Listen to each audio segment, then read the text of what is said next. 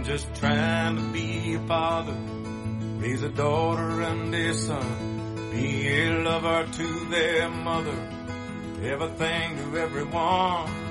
Up and at 'em bright and early, I'm all business in my suit. Yeah, I'm dressed up for success, from my head down to my boots. I don't do it for the money, there's bills that I can't pay. I don't do for the glory, I just do it anyway. Providing for our futures, my responsibility. Yeah, I'm real good on the pressure, being all that I can be. I can't call in sick on Mondays when the weekend's been too strong. I just work straight through the holidays, sometimes all night long. Can bet that I stand ready when the wolf growls at the door. Hey, I'm solid, hey, I'm steady, hey, I'm true down to the core. And I will always do my duty, no matter what the price. I've counted up the cost.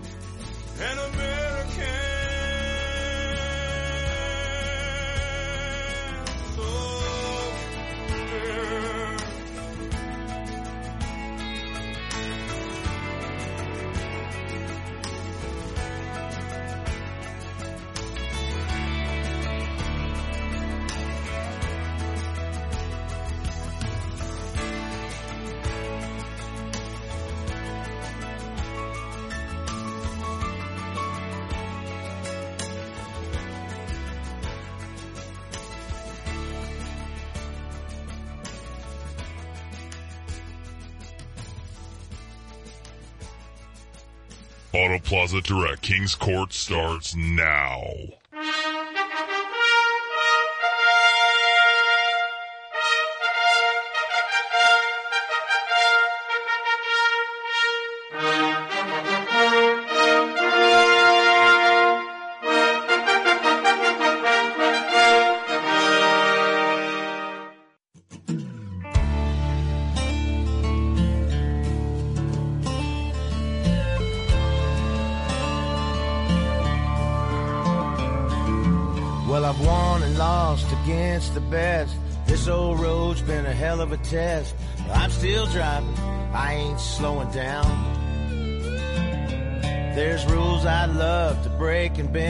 Mistakes I've made again and again. But I tell you this, my friends, I'm still around.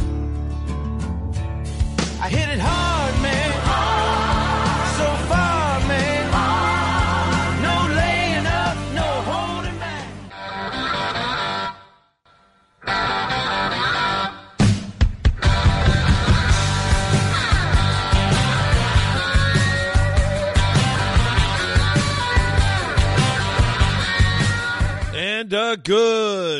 Wednesday morning, St. Louis and all points northeast, south, and west. We welcome you in. This is the Window World Kings Court. Window World Kings Court, only on KevinSlatenShow.com. That's the only place you're going to find us live. But you can find us on podcast right here on our website. You can find us on Amazon, Apple, Google, Anchor, any place, Spotify, any place that you like to listen to your podcast, you will find us there as well. Our phone lines are always open for you, 636 538 0746, because we believe that everything you have, to say, you have to say is important as well.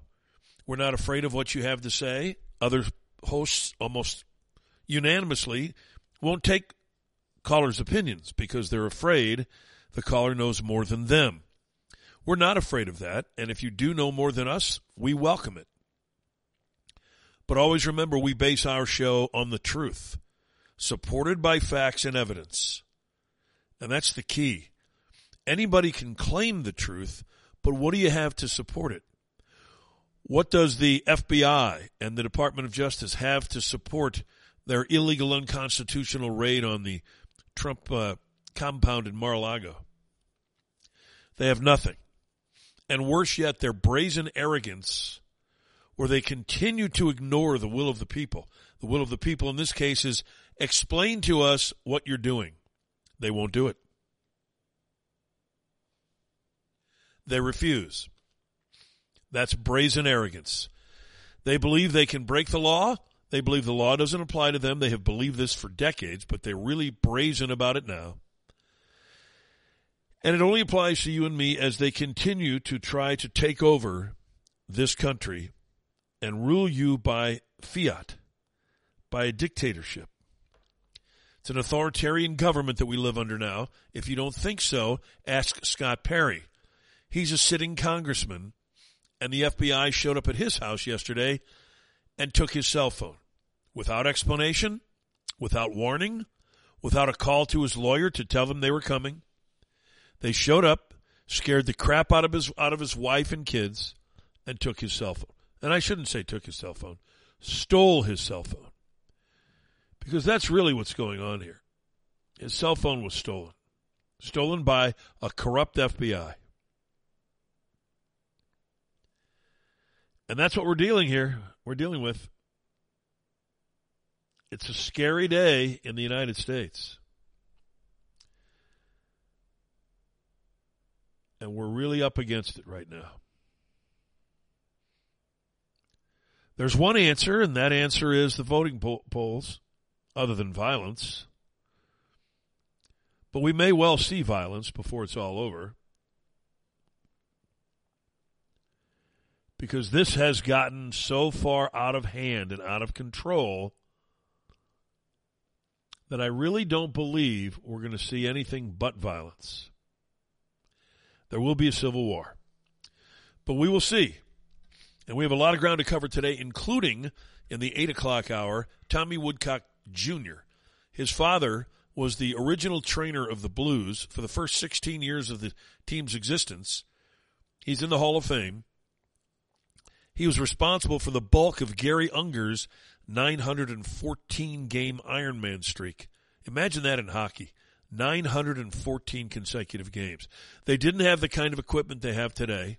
They didn't have the kind of padding and protection that they have today when Garry Unger pulled that feat. And that is an enduring feat. And Tom Woodcock Jr. will be here to reminisce about his father who passed away earlier this week. That's coming up in the 8 o'clock hour. Our good friends at Taco Bell have breakfast for you. Some things don't change in this country. Maybe the FBI will raid Taco Bell next. Who knows? They're coming for you. You don't believe that, but they are. They're coming for you in the way of the IRS.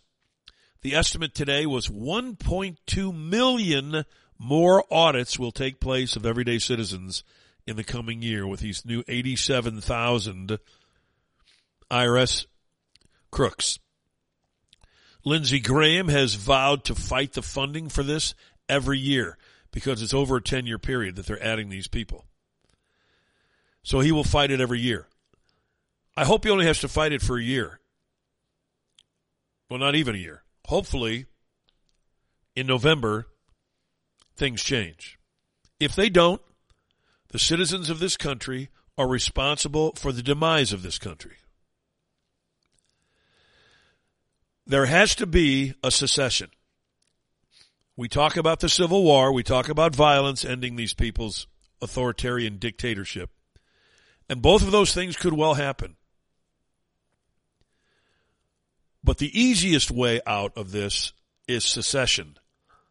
Any states that don't want to be ruled by fiat and by dictators should make their presence known, file for secession, whatever that document is, and let's form another country. It's not as hard as it sounds. If you poll the people in red states, they want nothing to do with this. Don't feel nostalgic about leaving the United States of America because it doesn't exist. So you're not leaving anything except a dictatorial, authoritarian, corrupt government. That's what you'd be leaving.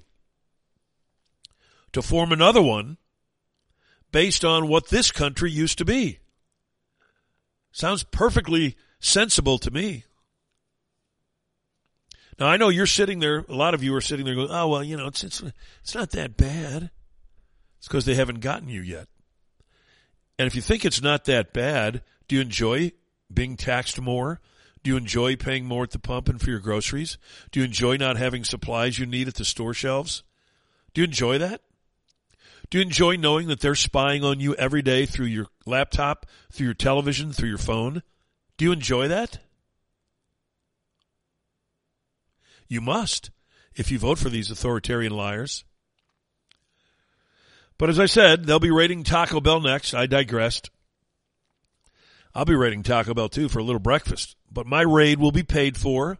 I will give them the money that I get out of my seat cushions in my sofa, my change compartment in my car, and I'll get myself a grilled breakfast burrito with bacon bits off their dollar crave menu for breakfast. A buck, four quarters. I could probably find a hundred pennies in my sofa cushions. And I'll bet you could too.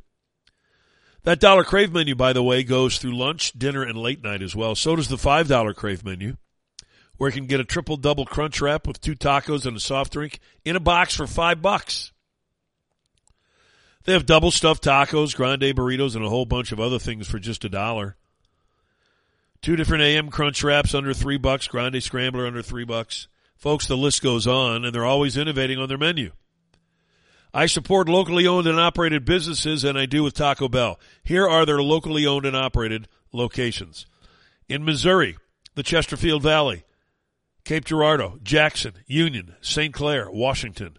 In Illinois, Waterloo, Decatur, the state capital Springfield, the corrupt capital of, of Illinois, Carbondale, Salem, Jerseyville, Troy, DuQuoin, and Columbia. Those are all locally owned and operated Taco Bell locations in our area. All right, well, let's get this game going, shall we? I don't know if you're aware of this, but back in 2000, I believe it was 18, 2018, the great Rachel Maddow had the corrupt Charlie Schumer on television. This was when Donald Trump was publicly chastising the corrupt the corrupt behavior of the CIA and the FBI. And of course he was right. It turned out he wasn't nearly as right as he would be today if he said it even stronger. Schumer issued a warning bell that very few listened to. Schumer back in 2017 or 18 whenever this was told the rest of the country and warned Donald Trump in no uncertain terms that we will get you and that the CIA apparatus and the FBI apparatus will get you. He's taking these shots, this antagonism, yep. this taunting to the intelligence community. You, you take on the intelligence community, they have six ways from Sunday at getting back at you. So even for a practical, supposedly hard-nosed businessman, he's being really dumb to do this. Doesn't that chill you? How many times has Charlie Schumer provided us evidence, the best kind of evidence, his own mouth, that he's corrupt, the entire government's corrupt, and they believe they're above the rule of law.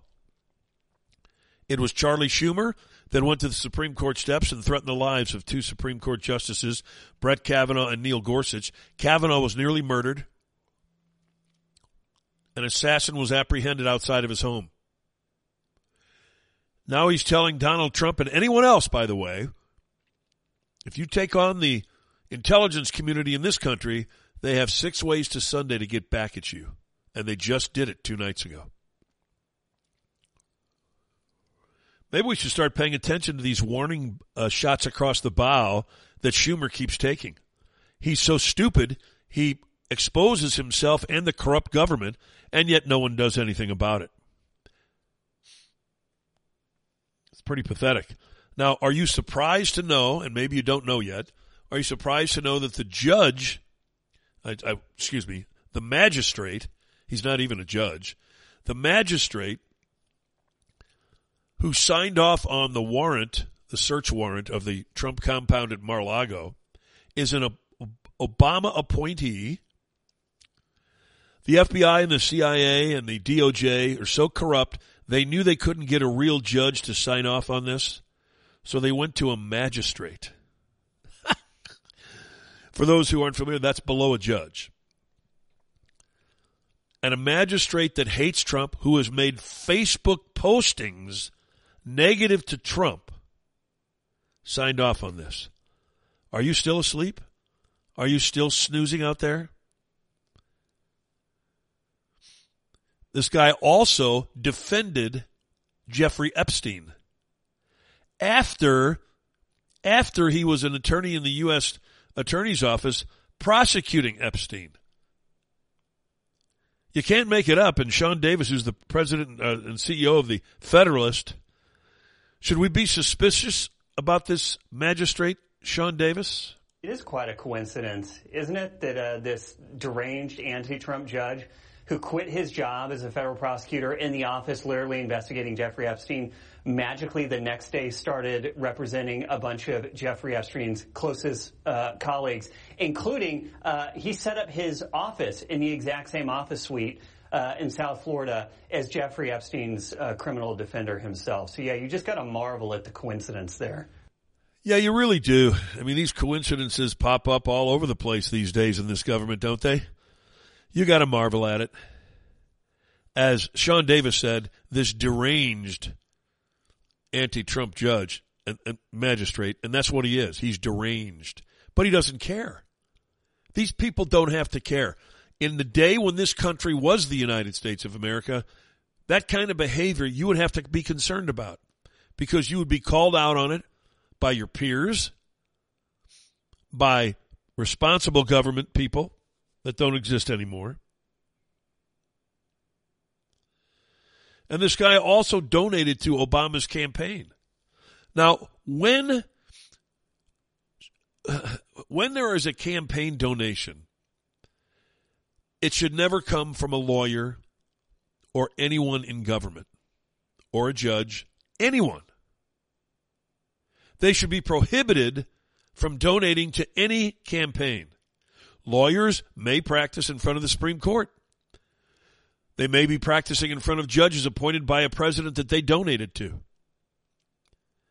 It smells, okay?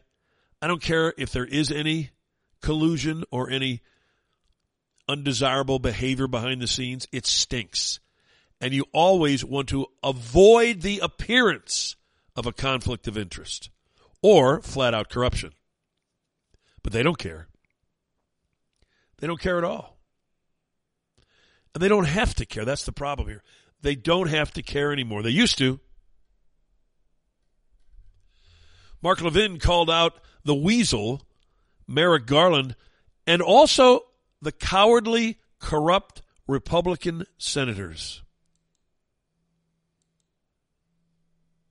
This guy Garland goes after parents. He goes after Republican uh, uh, state legislatures. He goes after states he disagrees with their abortion positions. He doesn't do a damn thing to protect the border, which is compelled by the Constitution. Nothing. So let's be clear. Newt is right. They're all right. This is the worst attack on this republic in modern history, period. And it's not just an attack on Donald Trump.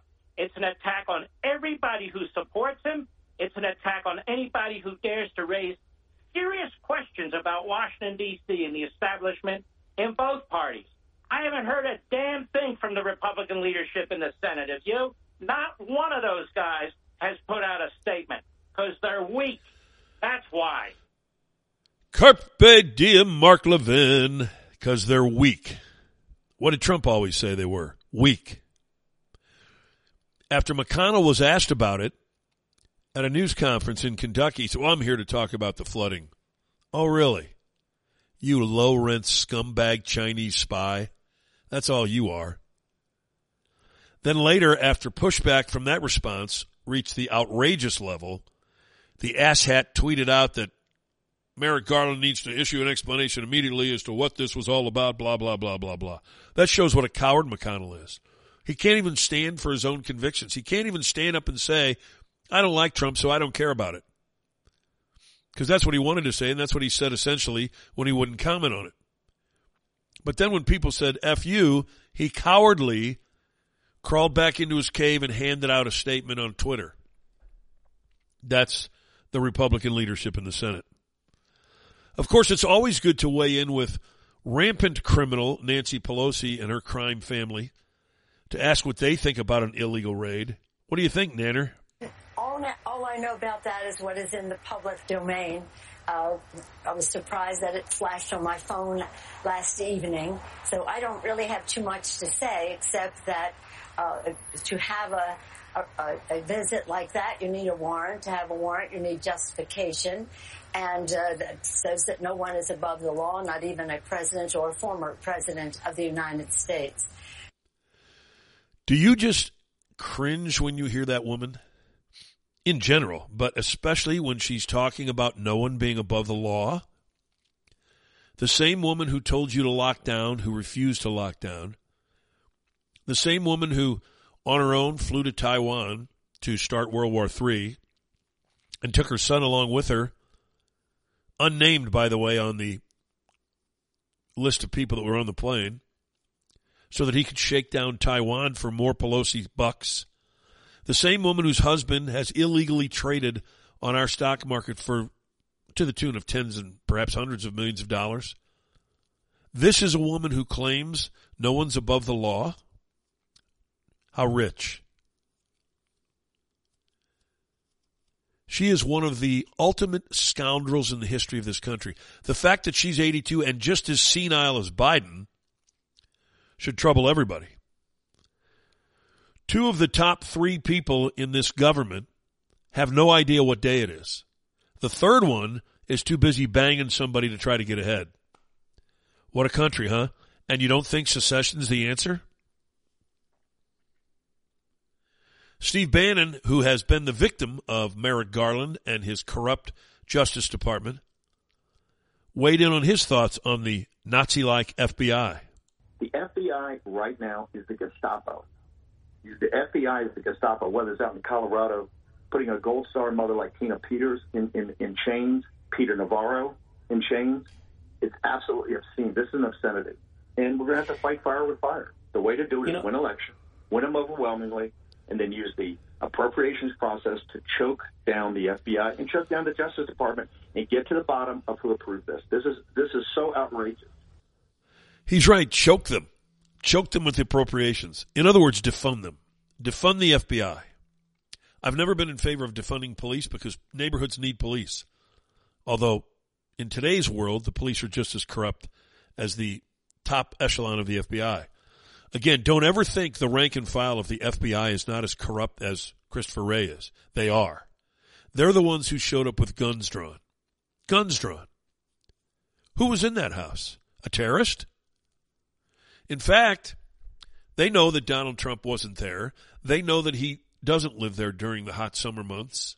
They know that it's a skeletal crew that's on call there. So there was no threat of any destruction of documents if that's what they were after, though I doubt that that's what they were after. Reports now that these people searched Melania Trump's clothes closet. Despite the fact that that sounds perverted, it is perverted. These FBI people are not only corrupt, they're perverted. They're, they're sex freaks. they forced Trump's attorneys to stand outside of the building. Never mind that it's 95 degrees in Florida. They couldn't even wait in the lobby of the compound where it's air conditioned.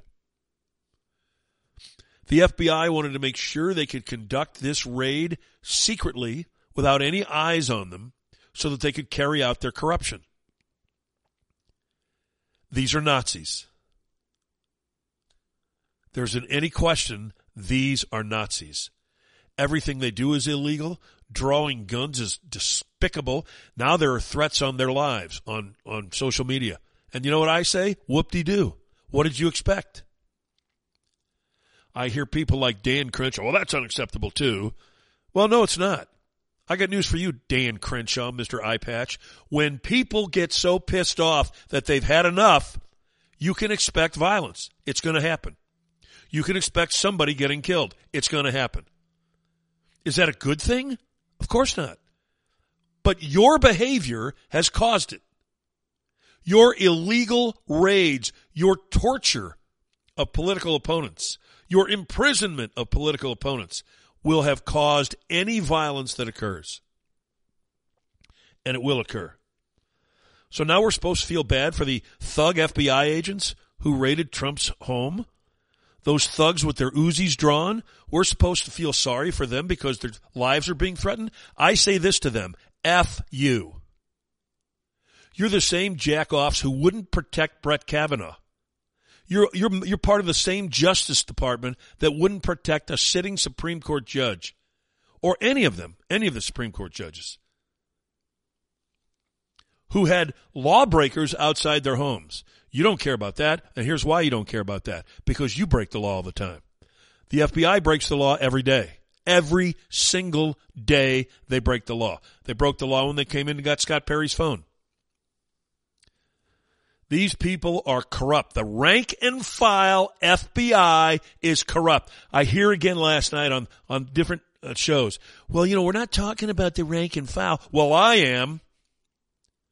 And if you're not, that's because you're a coward and you're the same paid and uh, bought and paid for media hacks. I don't care what network you're on.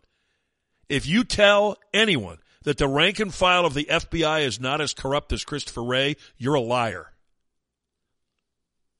because they are. And you know who's giddy about all this?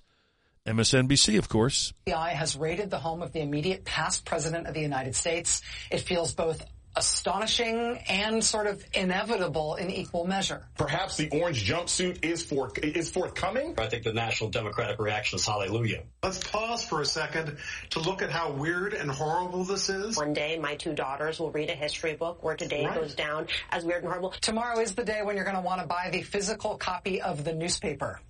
You're going to want to buy it and fold it carefully, maybe put it in a little archival paper or parchment if you don't have that. Parchment. She's a parchment. Or, or he. I don't know what that is. What is Maddow? Is that a he, she? No one knows. There's so many of them throughout liberal media and the government. Who knows anymore what you're dealing with? That's like, you know, seeing an overweight lady and you say, how long have you been pregnant? Oops, they're not pregnant. You go up to somebody like this and you say, yes, ma'am. Oops, you're a guy. Have no idea what you are. And this nonsense that Pelosi, you heard her say moments ago, she had no knowledge of it. She only heard about it like we did in the media. they say they, they tell these lies as if we're illiterate. Oh gosh, Nancy didn't know. I'll be darned. Neither did Biden. Biden didn't know either. Now, you know, the truth is he may not have known, or he may have been told and forgotten. But Obama knew. He knew because he orchestrated it. And that means Biden knew. And yet, they trot Karine Jean Pierre, the black lesbian, out there every day to lie to you. And this time, she just lies with impunity. On a different topic, um, the FBI is uh, serving a search warrant on the former president's residence in Florida. Uh, was the president or anyone at the White House aware of that search warrant, or had, has anyone at the White House or the president been briefed in the aftermath of that search warrant being executed? No the president was not briefed, did not was not aware of it. No, no one at the White House was given uh, a heads up. No, that did not happen. She doesn't even lie well. Let's be honest.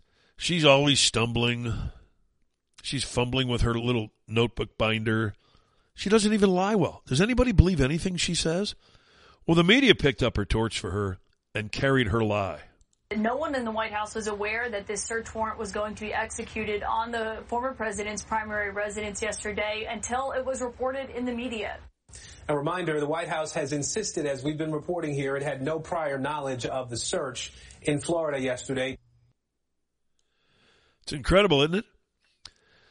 The media, they're not reporting anything. They're simply reading what Karine Jean-Pierre told them. And if you believe them, you're a special kind of stupid. Newt Gingrich has some serious thoughts about these people and the FBI and who we're dealing with. Newt, what about this FBI? What would you compare it to? Uh, it would be basically replacing the FBI with the Stasi, the German secret police, as the appropriate title.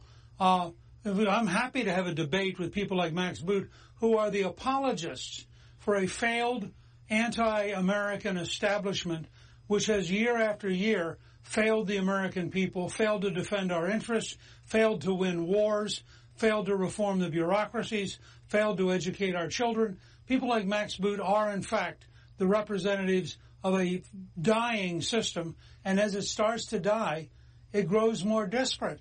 And what you saw last night at Mar-a-Lago was the desperation of a national machine that knows it's on the edge of being defeated and then being eliminated and I think that you'll see more desperation is to come. Clearly, first of all, under our Constitution and the whole idea of separation of powers, by what right does a member of the executive branch come into a legislative branch elected official into his home and take his phone? I mean, that is an act, frankly, of destroying the American Constitution. And I, we are on the precipice of a group of truly evil people who are prepared to destroy the Constitution and the rule of law and who are proving it every day. And we ought to quit applying to them the kind of questions that would apply to normal people. These aren't normal people. They are liars. They are bad people doing bad things, and they're going to do more bad things until they're stopped. And the way to stop them is at the election this fall. The Constitution will still work if the American people will show up and throw out all the people who are trying to establish what is basically a dictatorship of the state against the American people. Carpe triple diem, Newt Gingrich. Carpe quadruple diem, in fact. Carpe hundred diem. How accurate was that? Everything he said was spot on. These are evil people. What have I been telling you for? You know, I almost start thinking that Newt Gingrich and Steve Bannon listen to this show because they start repeating everything we've said, referring to the FBI as the Gestapo, that Biden and his gang are not the nice old uncle that the media tries to portray them as. They're evil, corrupt, vile people. There's nothing nice or kindly about them. They're Nazi dictators. They break all the rules that they set for you whatever laws are out there, they don't care. If the law gets in their way, it must be trampled. They lie to you about how they spend your money, then they sic the IRS on you.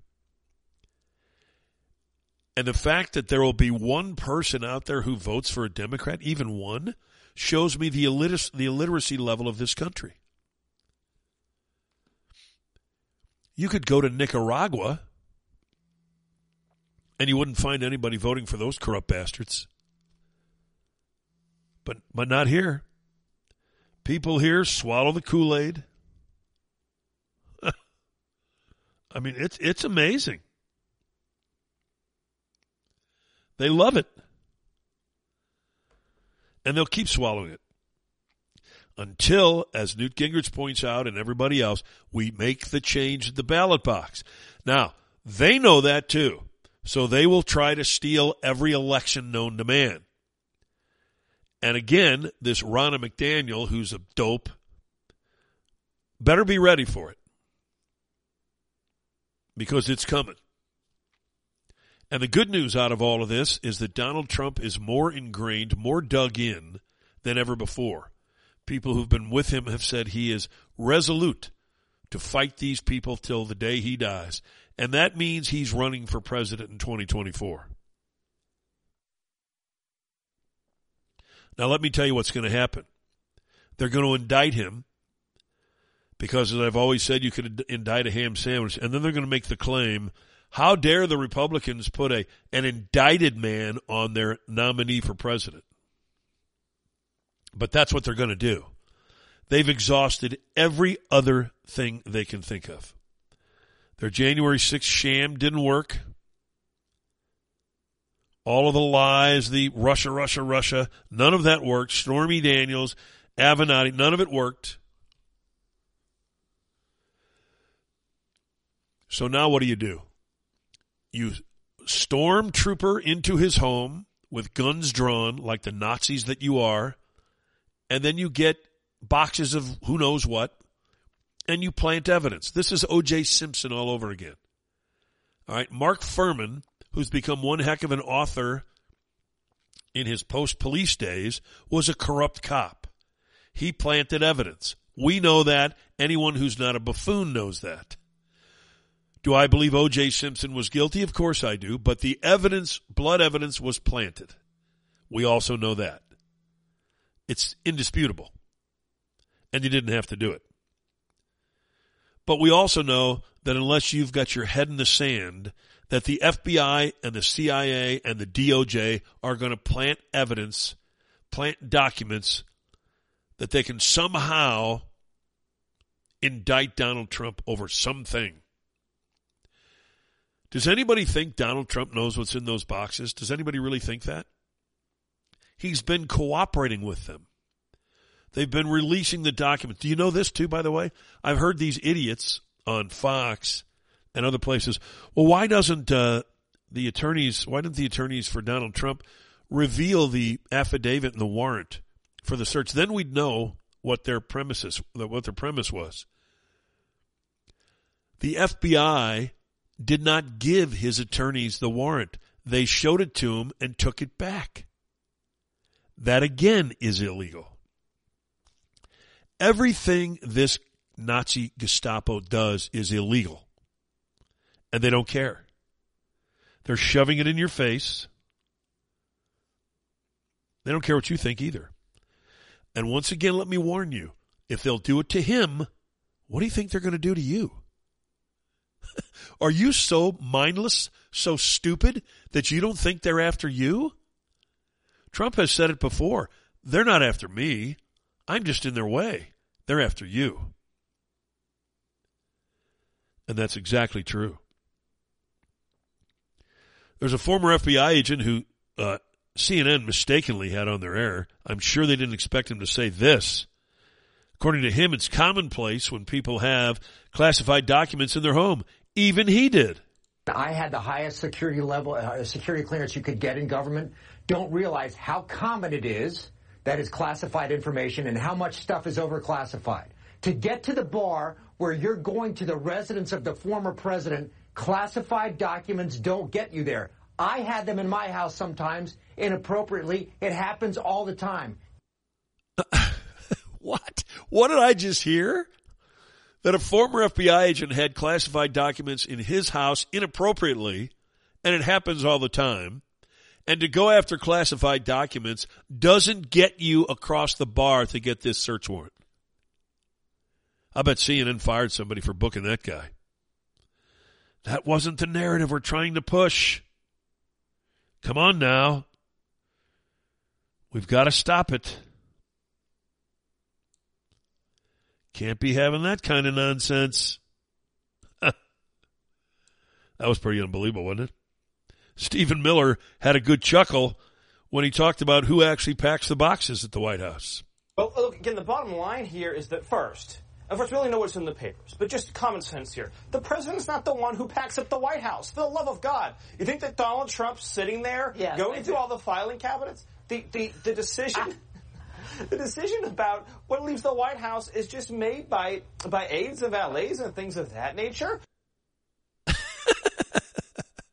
this is how asinine this is. Picture for a moment, if you will, if you want to have a good laugh. Donald Trump sitting at the Resolute desk in the White House with file cabinets surrounding him as he sorts through the files and packs documents into the box to move to Mar-a-Lago. You think that happened? you think when he got to Mar-a-Lago, the first thing he did was, I better check through all those boxes. Do you think he's ever gone through them? But according to that guy, this happens all the time, and he himself had illegal classified documents in his home inappropriately. All the time were his words. But he didn't get raided. Clinton didn't get raided, and she actually deleted all kinds of incriminating emails. She didn't get raided. She didn't even get arrested. She really didn't even get interviewed. They just kind of had coffee. Talked about how they would get Trump. Anyone who still is out there and doesn't think the election was rigged like Bret Baier and most of the people on Fox, all you have to do is ask yourself a simple question. And it really is kind of simple. If they didn't rig the election and had it fair, why do they care about what happens to Donald Trump? He's a vanquished opponent. Wounded by his overwhelming loss, they claim. Then why don't you just let him go? Because you know you rigged it. You liars. You're a bunch of liars. Marco Rubio, the senator from Florida, who is Hispanic himself, Cuban himself, has lived for most of his adult life in an area that has a lot of Cuban refugees, people who've come from places like Nicaragua, Cuba. They know a dictatorship when they see it. And so does Marco Rubio, don't you, Senator? Is there's never been a country where people who take power, like becoming president, now use that power to persecute their past or future political opponents. We've never seen that until tonight when the Justice Department under Joe Biden decided to raid using 30 FBI agents the Mar-a-Lago home of the former president, who might, in fact, be running against him in a couple of years. Well, this is what happens in places like Nicaragua, where last year every single person that ran against Daniel Ortega for president, every single person that put their name on the ballot was arrested and is still in jail. That's what you see in places like Nicaragua. We've never seen that before in America. Now, you can try to diminish it, but that's exactly what happened tonight. 30 FBI agents raiding Mar-a-Lago, not looking for a fugitive, not looking to save someone's life who was in danger inside that building, not looking to track down some serial killer or drug kingpin. No. 30 FBI agents in a high profile raid over a documents dispute. A documents dispute, by the way, that's not new to this administration. Multiple administrations have had disputes over the archival office over what is a presidential record and what isn't. It doesn't matter how you feel about the archives. Think about sending 30 FBI agents on a raid like this for one purpose, and that is to try to politically harm and intimidate their political opponents. That's what this is all about. And we've never seen it in America before, and they're playing with fire. They'll cheer about it and be giddy about it on MSNBC, on CNN with all these idiot commentators. But I'm telling you, you're playing with fire. This is dangerous because someone else will be in power one day. And now you have created the precedent for them to do this back to you. And then we become the third world. And then we lose our country and our system of government and the meaning of being one nation under a real constitution. This needs to stop. And the people responsible for this decision, Merrick Garland, and the director of the FBI need to be held to account for going along with something so undemocratic, unconstitutional, and flat out destructive and dangerous to our republic. Carpe quadruple diem, Marco Rubio. Playing with fire, he said. And he's right. Someone else will get in power, the Republicans, and then they're going to turn the tables and do the same thing now because you've set the stage. So you say to yourself, okay, the Republicans have to be above it. Well, they've been above it. They haven't pulled these shenanigans. As weak and spineless as Republicans are, they haven't pulled any of this kind of crap. Ever. Ever. If they were going to pull this crap, they would have done it on Obama one of the worst human beings God ever created, if God created him. He's an it. Just as his whatever is. Wife, buddy, partner, guy, whatever whatever that thing is. So they would have gone after Obama if they were going to do it. And so you say, okay, well, be above it all. Let's stop the side. Well, you can't. Because when you don't fight back against these bastards, this is what they do. The only way to teach a bully is to punch him in the mouth. And then keep punching until he cries uncle. And that's what has to be done against these people. That's what needs to be done. Now, the fear that Marco Rubio has is realized, and the MSNBC idiots that he described took that message and ran with it the far right and Trump's troops on the far right who are screaming bloody murder on social media right now. We're keeping tabs on the fallout from the search online, including growing concerns over the reaction from possible right-wing extremists. You know, these folks are often inspired to plan violence or conduct violence. So I think Trump is again playing with fire. The violent rhetoric is uh, more violent and louder than ever. Your rhetoric is more violent than ever. Trump does that. What did Trump do? Trump didn't say anything. These people plan violent extreme. When has anybody on the right side of this political aisle planned or caused violence? Can you name a single time? No, don't tell me January 6th. Those were protesters who walked down to the Capitol. A handful of them broke windows. They should be charged with destruction of property. That's it. And it wasn't planned. The corrupt FBI investigated it and said it wasn't planned. Part of the reason they came to that conclusion, no doubt, is because they had planted agents throughout the crowd, exhorting people to violence. So we also know that. But listen to that media carry the water for this corrupt regime. The media is no less corrupt than Biden, than Wray, than Garland. They're all corrupt. And Rubio knows that these people, these evil, vile, despicable, lying, corrupt SOBs who would run over their mother for power, have a game plan.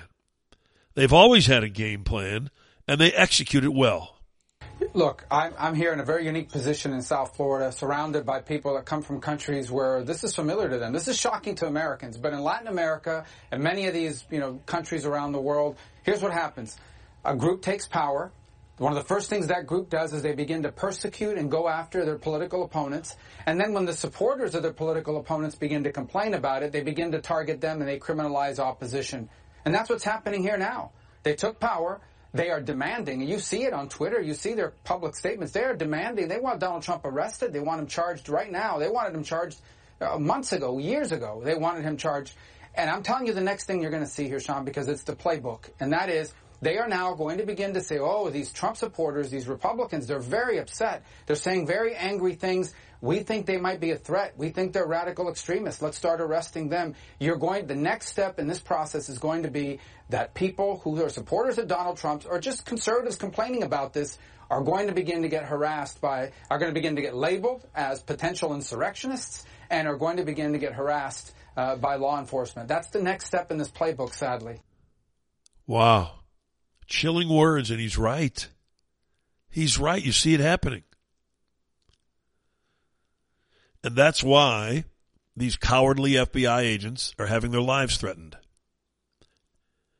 And I don't care. Let them have a taste of their own medicine.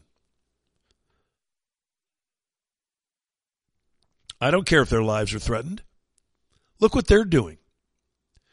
See, this is the trick of the liberals, and Rubio sort of was on it there, that if you respond to them ruining your life, imprisoning you illegally, and you respond by saying, I'm going to kill you, you son of a bitch, then you're the bad guy.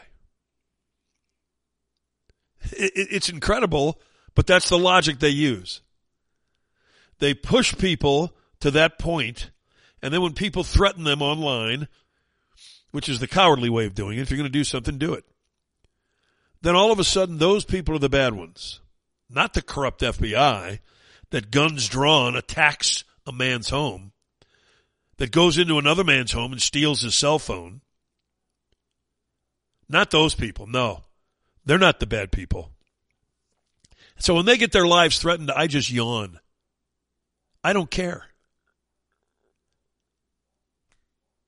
These are corrupt people. So let me ask you a question.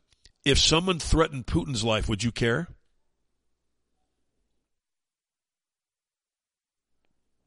I'm pretty sure the answer is no. If someone threatened President Xi's life in China, or the little rocket man in North Korea, or the Shah over in Iran, would you care? Of course you wouldn't care. Well, that's what these people are. That's what the FBI and the Department of Justice and Washington DC swamp, that's what they are. And the sooner you realize they're not like you, the better off you'll be.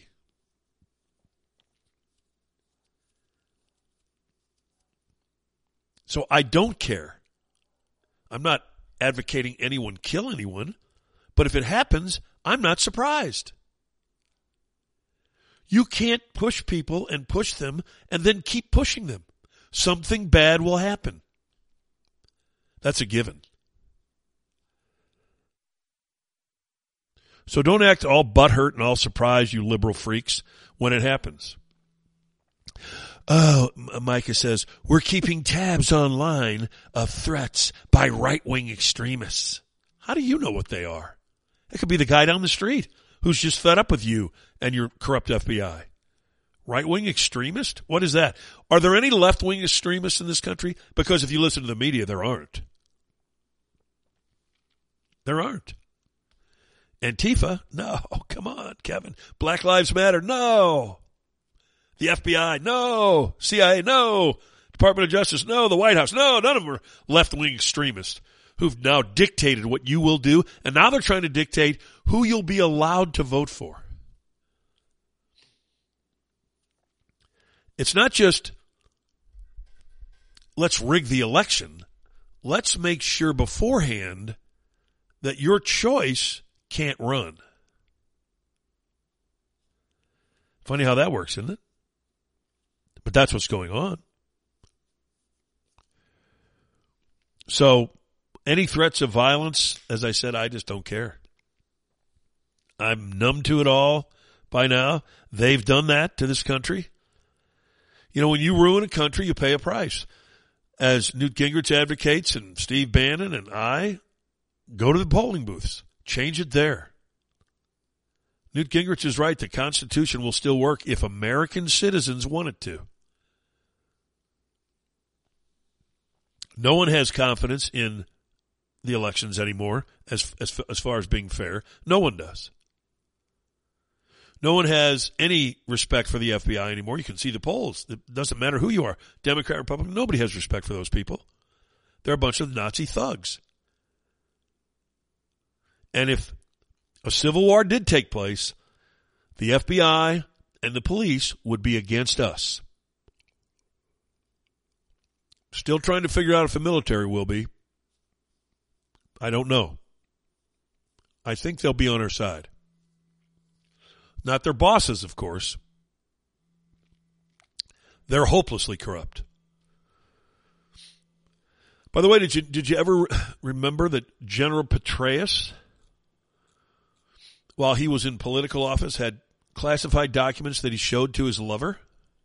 Remember that? Got him in deep water, hot water, hot deep water. Lost his job, but no one raided his home. And he did it intentionally, knowingly.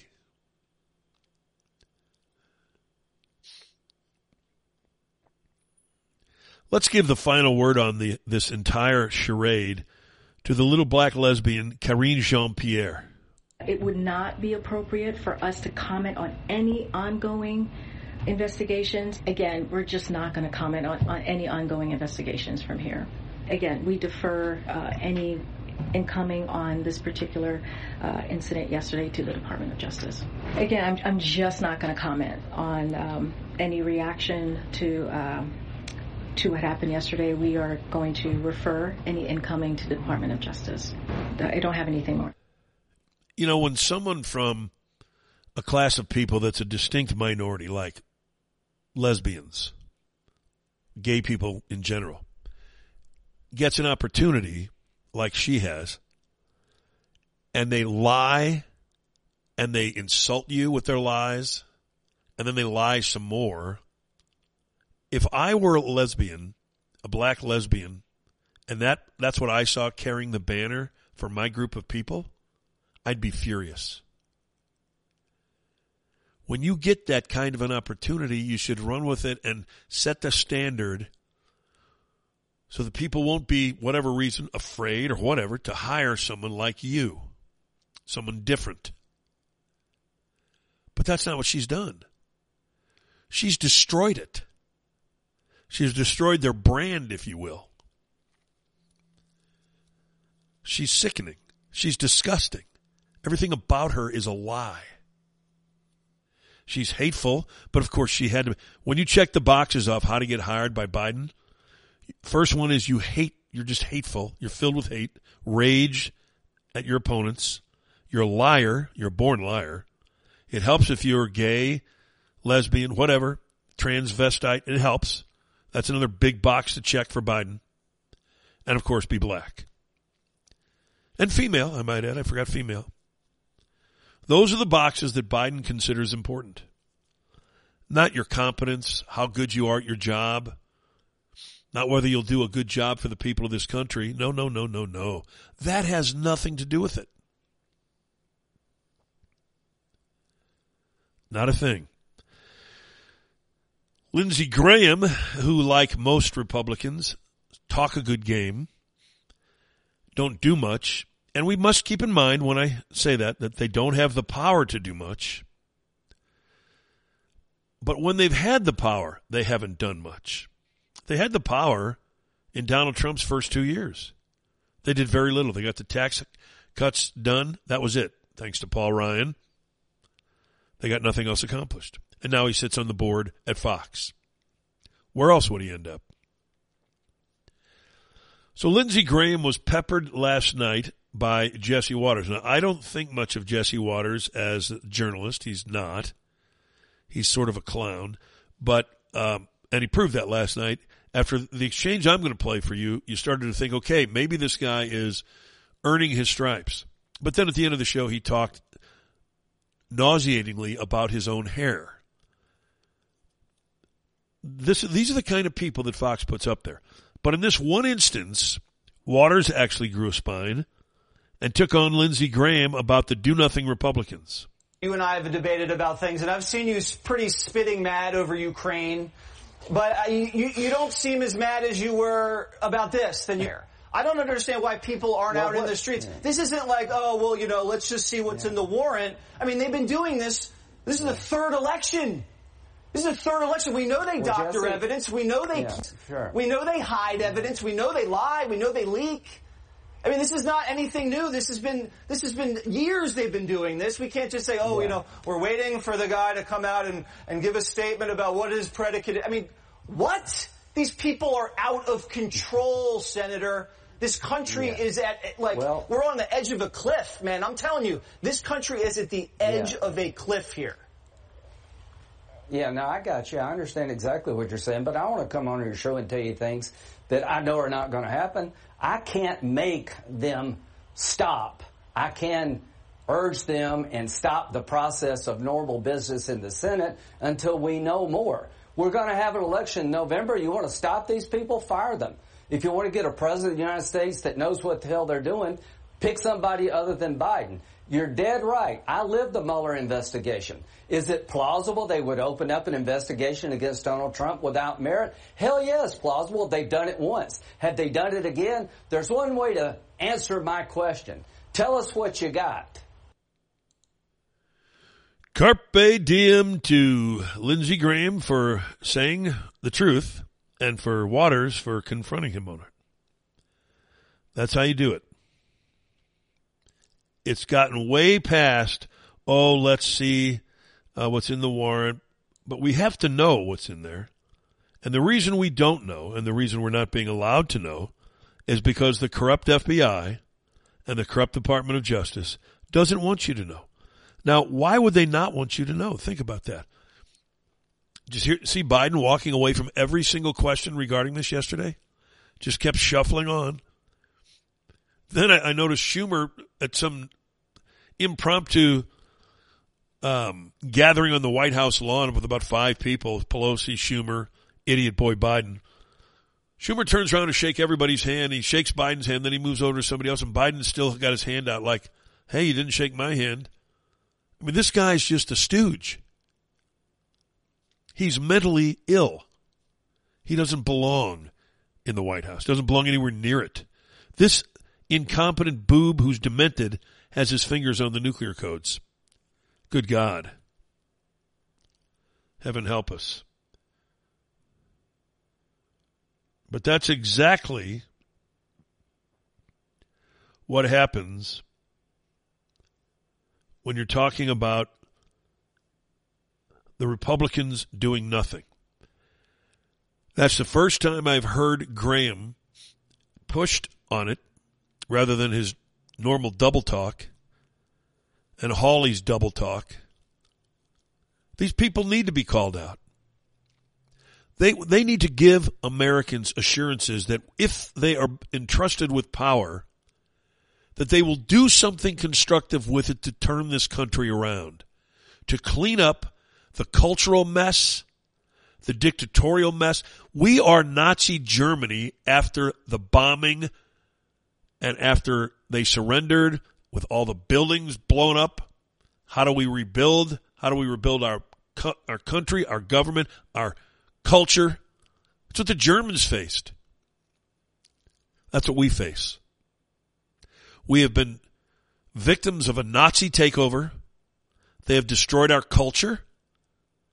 They've destroyed everything that people in this country stand for, the basic tenets of why we were created. They've ignored the Constitution of our founding fathers. In fact, they've torn it up. They've trampled on it. They've mocked it.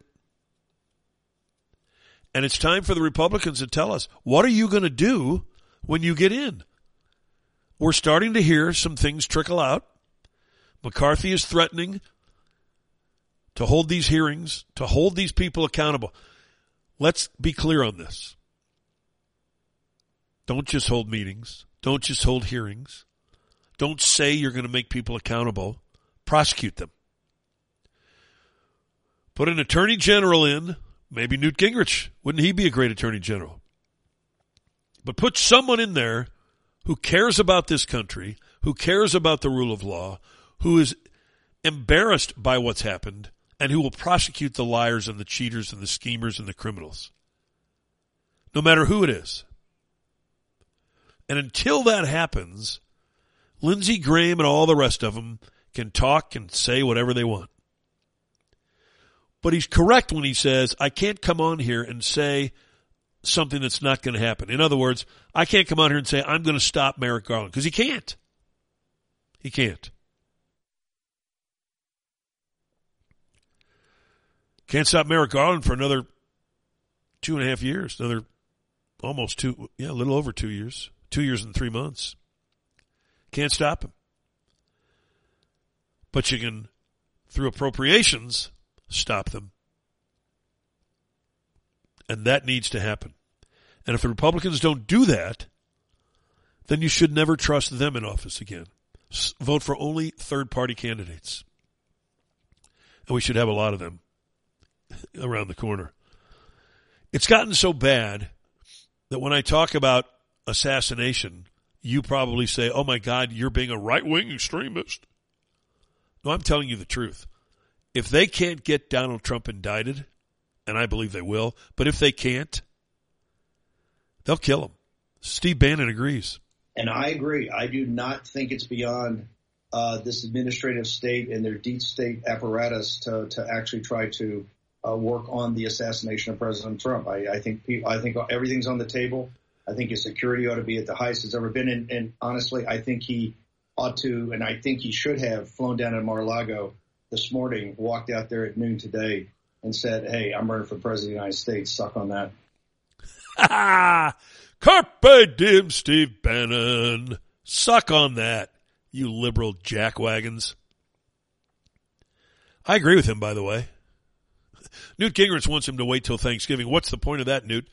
Now, he said that before the raid. But do it today. Fly down there today. Dare them. I wish he would. Wouldn't you love that scene? Trump at Mar-a-Lago. And what Trump ought to do is commission a video company to go through Mar-a-Lago and video the destruction that took place from these thug FBI agents, these thug Gestapo. Because you know what they did. They just overturned everything, threw things around. They didn't care. They had no idea, I'll guarantee you when this comes out, no idea what they were looking for. If they claim they were looking for documents, please specify the documents. Which ones were you looking for? What they were looking for is any and all evidence that they can make up, use, complain about, or the entire thing was orchestrated, and this is what I believe, to go in there, get boxes of things, and then plant stuff in those boxes. And then take it in front of a grand jury.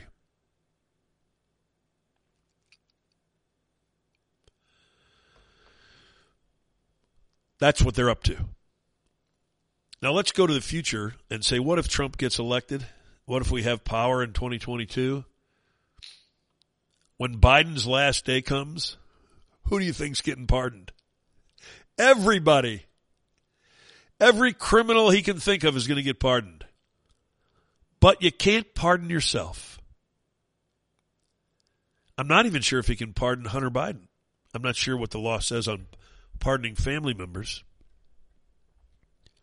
But he'll pardon everybody else. Obama, Clapper, Brennan, Garland, Wray. He'll pardon them all. All the criminals. I believe that a presidential pardon should either be gone or should be limited to five people. That's a stupid idea to give a president pardoning power. You're, you're investing in him the power of the judiciary. That's not what we set up to be. I'd have to do some research on how presidential pardons came to be, but I, I, I bet my life the founding fathers didn't put it in there. Because you're usurping the power of the judiciary by vesting it in the president. That's not what we were set up to do. Victor Davis Hanson, what have they done to us? And they have descended upon us the greatest cloud of autocracy and illiberality in the history of this republic. I don't want to live in a country where Kevin McCarthy tears up the State of the Union address as soon as Joe Biden gives it. I don't want to live necessarily in a country when Kevin McCarthy says no squad member is going to be on any House committee or Mitch right. McConnell is going to go to the Supreme Court and you're, yell about Supreme Court justices. But that's what we're Victor. at, and let's pray yeah. to God that Republicans can save us. That's the only way. That's the only way. Pray to God the Republicans save us. Because it's our last hope. It's not our last best hope. It's our last hope. I don't know how much of a best hope it is because I don't know what the Republicans will do when they get there. They so far haven't demonstrated the willingness to do anything. But I think even they, spineless though they are, have been pushed over the brink. I don't think I've ever heard Marco Rubio speak the way he spoke last night. He's fed up. And I think that's what you're going to start getting. A lot of these people are fed up. Now, the interesting thing about pardons is this. To my knowledge and my understanding of a presidential pardon, you can't issue a pardon to someone who hasn't been charged with a crime. So, on his way out the door, Oh, Biden's going to try to come up and conjure up some sort of executive order that will change that. You watch and see.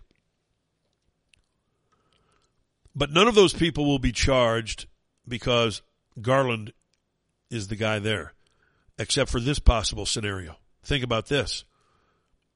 Knowing that you can't pardon anyone who hasn't been charged, Garland charges Wray, charges Clapper, charges Brennan, charges McCabe, charges Strzok, charges Comey, charges Biden, charges Hunter Biden, and then Biden pardons all of them. The only guy left out there would be Garland. Can't charge himself. At least get one of them. Now that's an elaborate plan, but so was going into Donald Trump's home.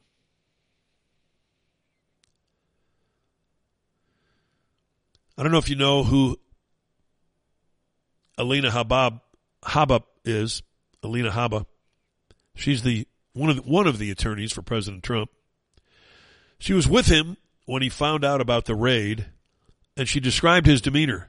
What was he like, Alina? Honestly, I think he was calmer than you would expect because there is never a dull moment in his life. This man, I don't know how he wakes up every day. He is consistently under siege, but this one took it to a whole new level. I don't understand either. I think Trump has the thickest skin of any human being on earth. All these nitwit liberals, oh, you know, he overreacts. No, Donald Trump takes the slings and arrows better than anybody in the history of mankind. I've never seen anything like it. But he does. Now, why all of a sudden would they do this, Alina? Why all of a sudden would the FBI show up at Mar-a-Lago? The question is a great one. Uh, the reason we nobody can figure it out is because there is no answer. What has happened is completely unconstitutional. It's a violation of the democracy that we have created. They are the people supposed to be defending the democracy, and instead they are destroying it. Our country should be terrified. I am terrified. I can tell you that he was not only working with them, he was cooperating. There was nothing to hide. And he was working in tandem, allowed them into Mar-a-Lago. And the point is they went in when he wasn't even there and then told his attorneys to leave. They couldn't even be on premises. That doesn't sound good to me. No, that shouldn't sound good to anyone except the Nazi. That's how Nazis behave.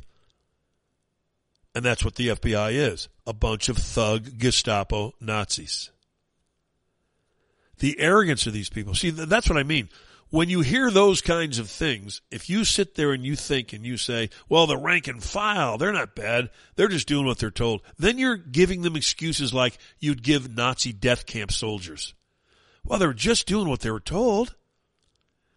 They were following orders because they didn't want to be executed. Then leave. Leave.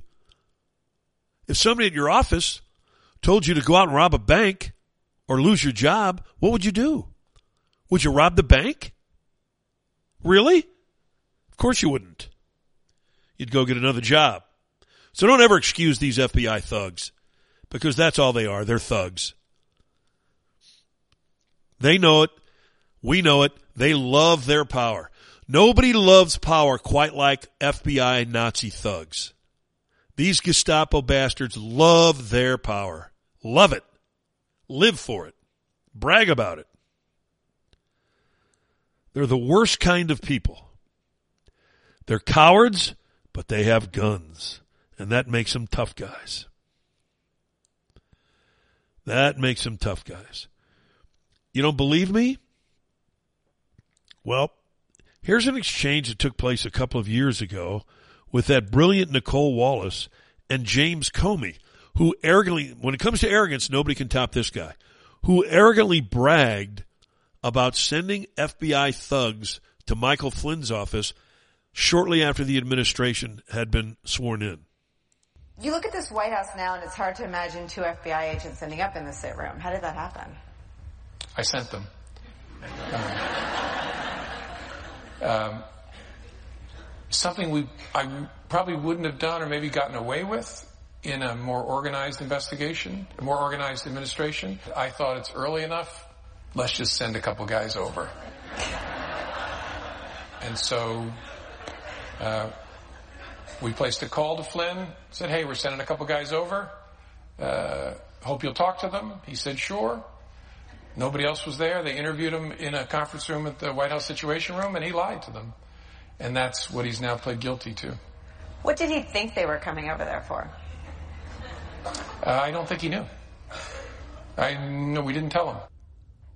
He's bragging about it, bragging about entrapping the national security chief and those imbecile single digit IQ liberals in the audience are laughing. They think it's funny. I would love someone to sic the FBI on them. All of these coward liberals. Have the FBI thugs show up at your door. See if you're laughing then, since you think it's funny. And this arrogant, pompous ass brags about trying to set up a government official as if he's superior to them. Huh, oh, you know, I figured I'll send him over. We'll see. Wow. Trump or, Trump uh, administration wasn't organized. He said, "No, the Trump administration was plenty organized. They just simply were naive to think that the supposed top law enforcement officer in the country would try to entrap them. I don't blame them for their naivete because it had never happened in the history of the country. But Comey set the standard. The day he's in jail is the day I smile from ear to ear. It's hard to say which one of these corrupt bastards is the worst. That's like telling me, well, who do you think's worse, Rudolf Hess or Heinrich Himmler?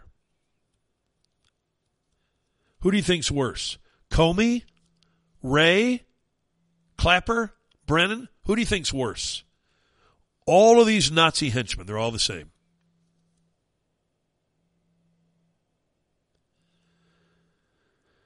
It's pretty sickening, isn't it? Alina Habba, has anybody ever been treated like this? I haven't seen anyone else be treated like this in my life. Russia hoax, Letitia James. You know, and I can tell you honestly, as somebody who is very intimately related with all of his legal cases, there is more than people know that you'll be hearing that this lines up perfectly that I can tell you that they are working in tandem together to try and take him down. And if he wasn't ahead in the polls, this wouldn't be happening. Carpe diem, Alina Habba. She's so right. If Trump had just quietly gone off into the distance, they wouldn't care. Who doesn't understand that? Really? Now you want to hear I talk about this Karine Jean-Pierre because she's such a buffoon. Wait to hear her think she's tough when Peter Doocy puts her on the spot and asks her the question that needs answering. Now she'll never answer it, mind you. She'll never answer it. But her little song and dance trying to get around it includes her being the tough guy. Is this administration weaponizing the Justice Department and the FBI against political opponents? Peter, the president believes in the rule of law. The president believes in the independence of the Department of That's a Justice. yes or no?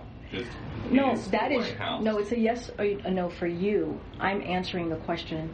You may not like it, but I'm answering the question, and I'm no, no. I'm answering the question, and I'm telling you that we are not going to comment.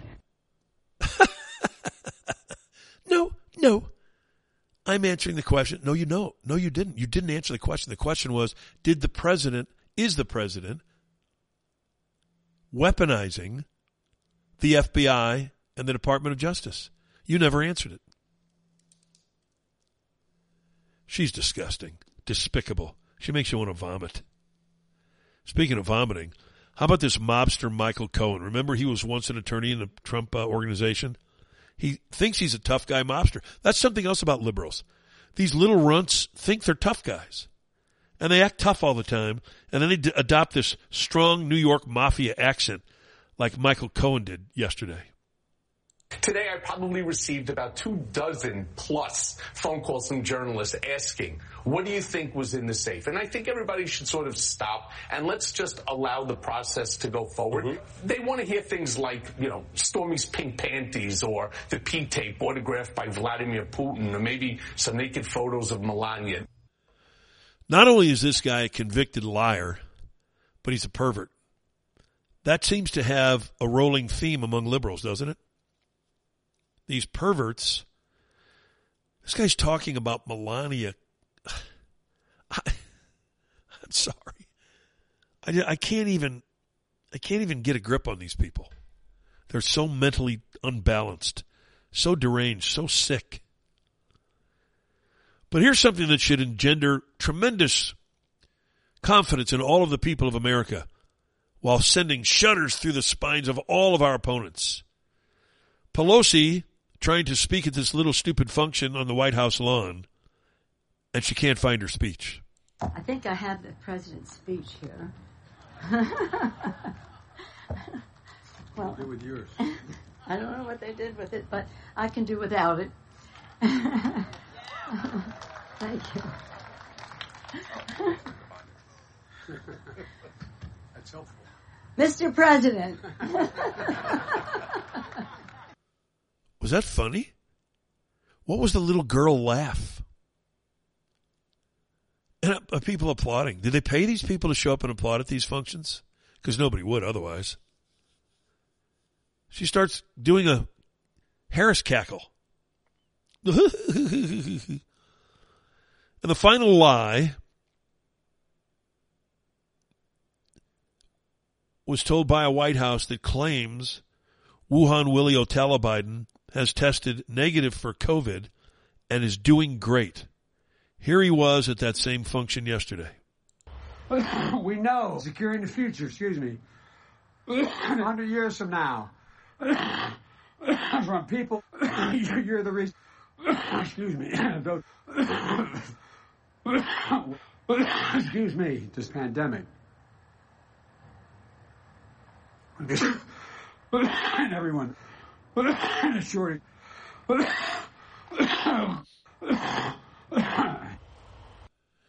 Sounds like he's doing great to me. That's a healthy man right there. That is a healthy man, baby. They'll lie about anything. And by the way, with that kind of hacking, what was he doing without his mask on? He's hacking up a lung. I'm not scoffing at someone who's sick. I'm scoffing at him. He's a joke. He's a walking joke. Walking, coughing joke.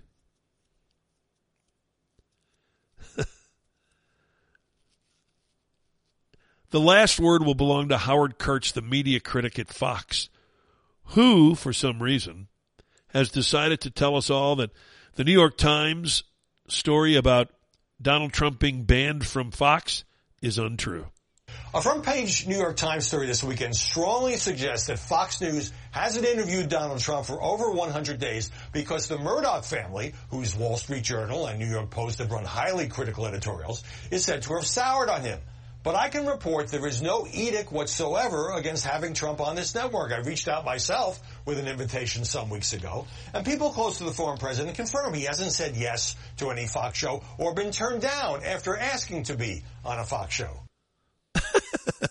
so there hasn't been an edict, he claims. Nobody said there was an edict. The word has gone down. You don't have to have an edict at your place of work. I've worked in these places. You know. It's very, it's made very clear to you. We don't want so and so on our air. And it's been made very clear to those at Fox. No question. All right, we're going to take a break, but when we come back, we'll have a few minutes for calls, and then we'll have Tom Woodcock Jr. on. Tom Woodcock Jr. is the son of Tom Woodcock, who was the first trainer for the Blues for 16 years, has great stories about how trainers in those days kept players alive and on the ice. His dad is in the Hall of Fame. We lost a great one, an absolute great one in Tommy Woodcock.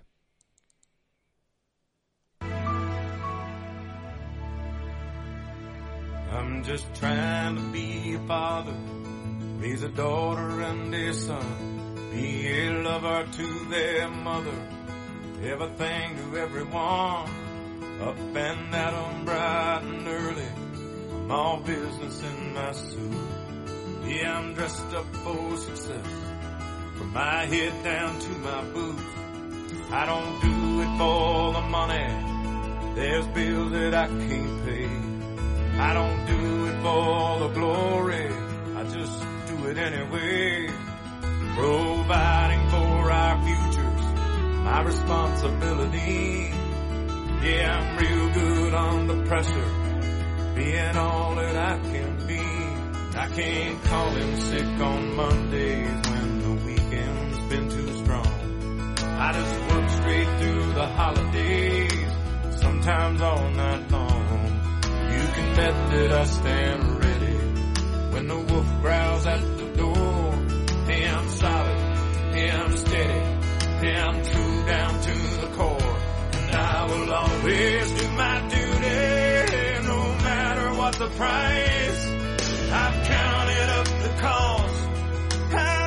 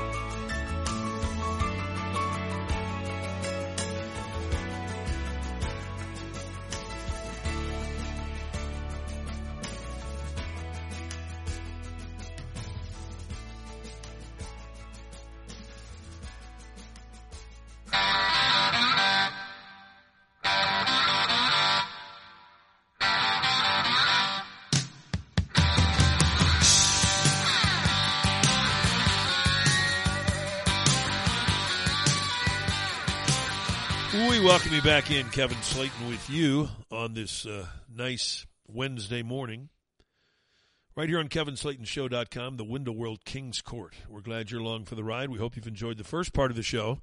Tom Woodcock Jr. will be along here in a few minutes to talk with us about his dad, Tom Woodcock, who was the first trainer for the Blues. Before we do that, Cleo weighs in. Good morning, Cleo. How are you?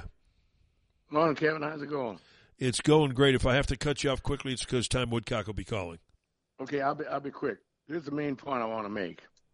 How many election officials from the 2020 election, over a thousand of them, if you recall, who saw voting irregularities, how many of them have been brought to trial and indicted? Zero. Zero. If these are the worst people in the world, how come they haven't been indicted? Very good question. If they're lying under oath on penalty, that's perjury, you know, penalty of, for prison if you lie under oath, and that's what they did. They swore these affidavits under oath, so they must be horrible people and lawbreakers, and none of them have even been charged. They would be worse than the people that entered the Capitol on January 6th, wouldn't they? They'd be much Absolutely, worse. absolutely. These people are actually fostering a lie by sworn affidavits, a thousand of them. And of course, the reason they haven't been indicted because the facts would come to light at a trial. That's why. That's a great, great point. Discovery is the worst enemy of lying liberals. Now, They how don't- come they don't wanna hear people- The media is not making enough out of this. Hey, Cleo, you're right. I got to run though because Tom's on the phone. Thank All you. right. Thank you. I appreciate it. All right, Tom Woodcock Jr. joins us now this morning. Good morning, Tom. How you doing? Hey, Kevin, how are you? I'm doing well. My uh, prayers are for you and your family on the loss of your pop, and uh, boy, what a legacy he left behind. Yeah, well, we, we really appreciate it. The outpouring has just been unbelievable from the St. Louis hockey community, and uh, you know, Dad had uh, had a rich tradition, and especially helping with youth, youth hockey, getting things going here. I mean, he wrapped he wrapped people's knees and ankles, and I had no idea until I started getting the Facebook response. And uh, you know, and and the main reason I wanted to come on, Kevin, is is you you've always given Dad his props. I mean, Dad's a Hall of Famer.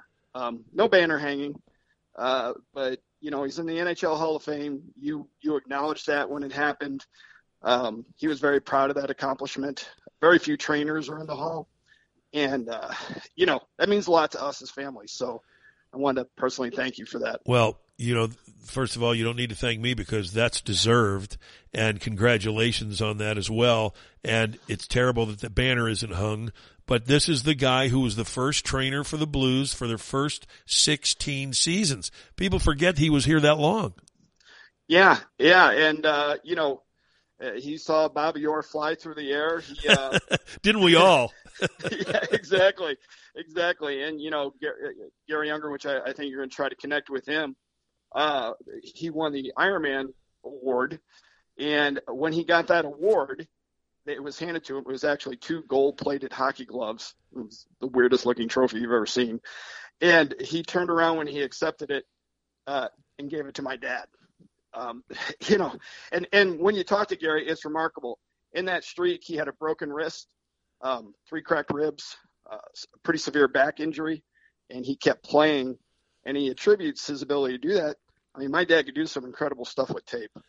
I'm telling you, those are those are the kinds of injuries that we require casts, uh, timeout, uh, back injuries. I can testify to that. You don't do much when you got a back injury. 914 consecutive games for Garry Unger with the assistance of your dad, and that's the kind of streak that would be amazing today. But back then, it was even more amazing because they didn't have all of the protective equipment that they have today. Or the protective officiating. Yeah, you know, exactly.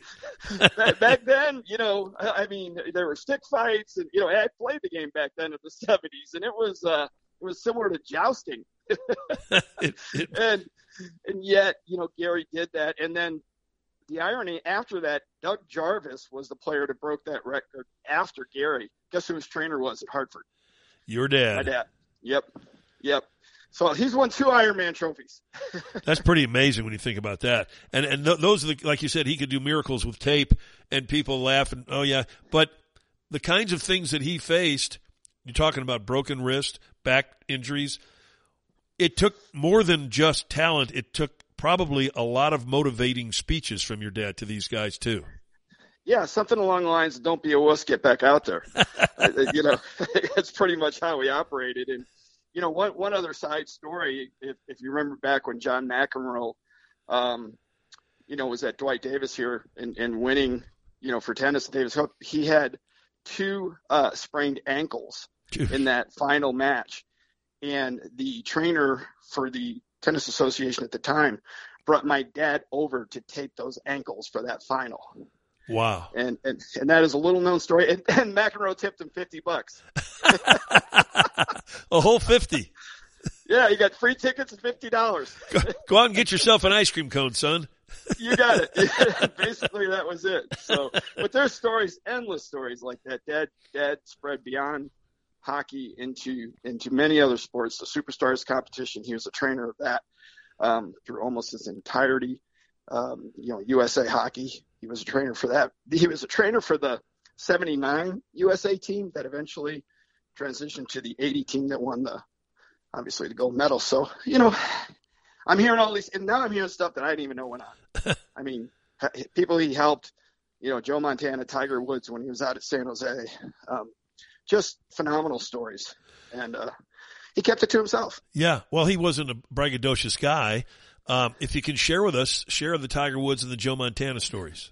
Yeah, yeah. When he was at uh, when he was with the Sharks, I mean, obviously the trainer community in, in pro sports is is very close. They have their own association, so these guys all know each other. They know they know the guys that are good with ankles, the guys that are good with shoulders, who's good with wrists.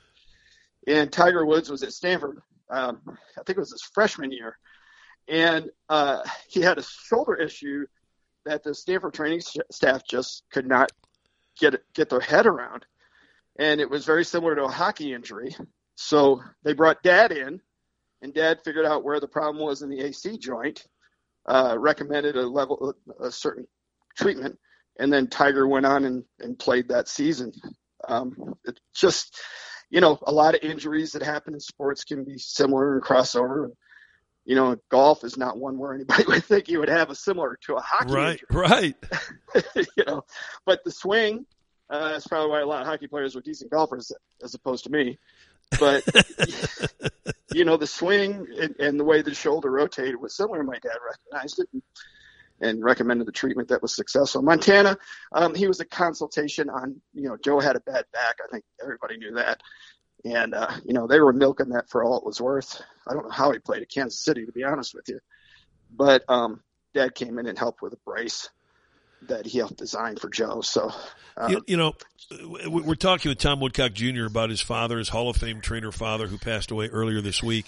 When you talk about these braces and these uh, detections of different injuries that are crossover injuries, trainers, especially in your dad's day, had to be creative there there wasn't necessarily the kinds of braces and equipment that's readily available today back when they were uh, taking care of athletes. You'd see a guy go out there with some sort of a contraption on, and you knew it had to be created by the trainer. And for for whatever reason, that little device worked.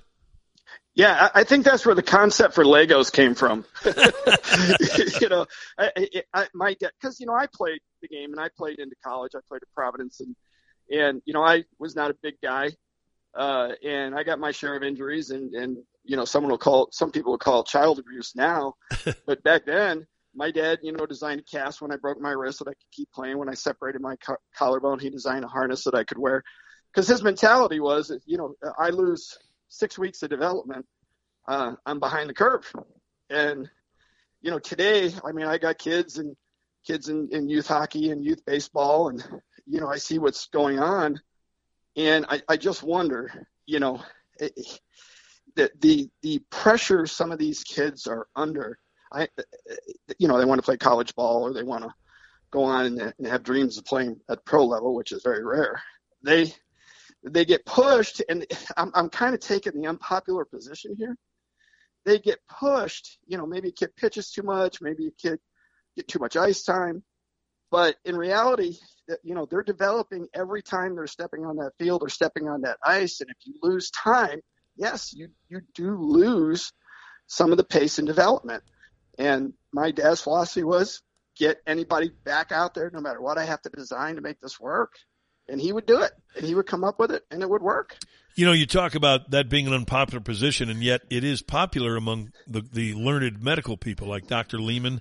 When we have Dr. Right. Rick, Rick on here, he espouses the same thing that this limited pitches and these limited innings of pitchers is nonsense. Although he does believe a kid shouldn't pitch until he's in high school, as opposed to throwing breaking balls when he's in third grade.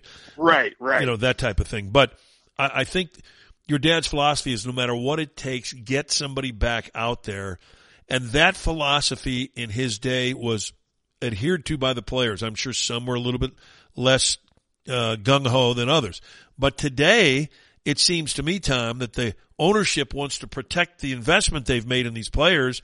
So if somebody's hurt a little bit, oh gosh, you know, take your rest. And the agents well, get involved, I'll bet. You're you're exactly right. And and you know, you look at Brayden Schenn, who played in the playoffs this year, and and and he had, you know, you know, they're not completely releasing the information, but he had at least two cracked ribs. Okay.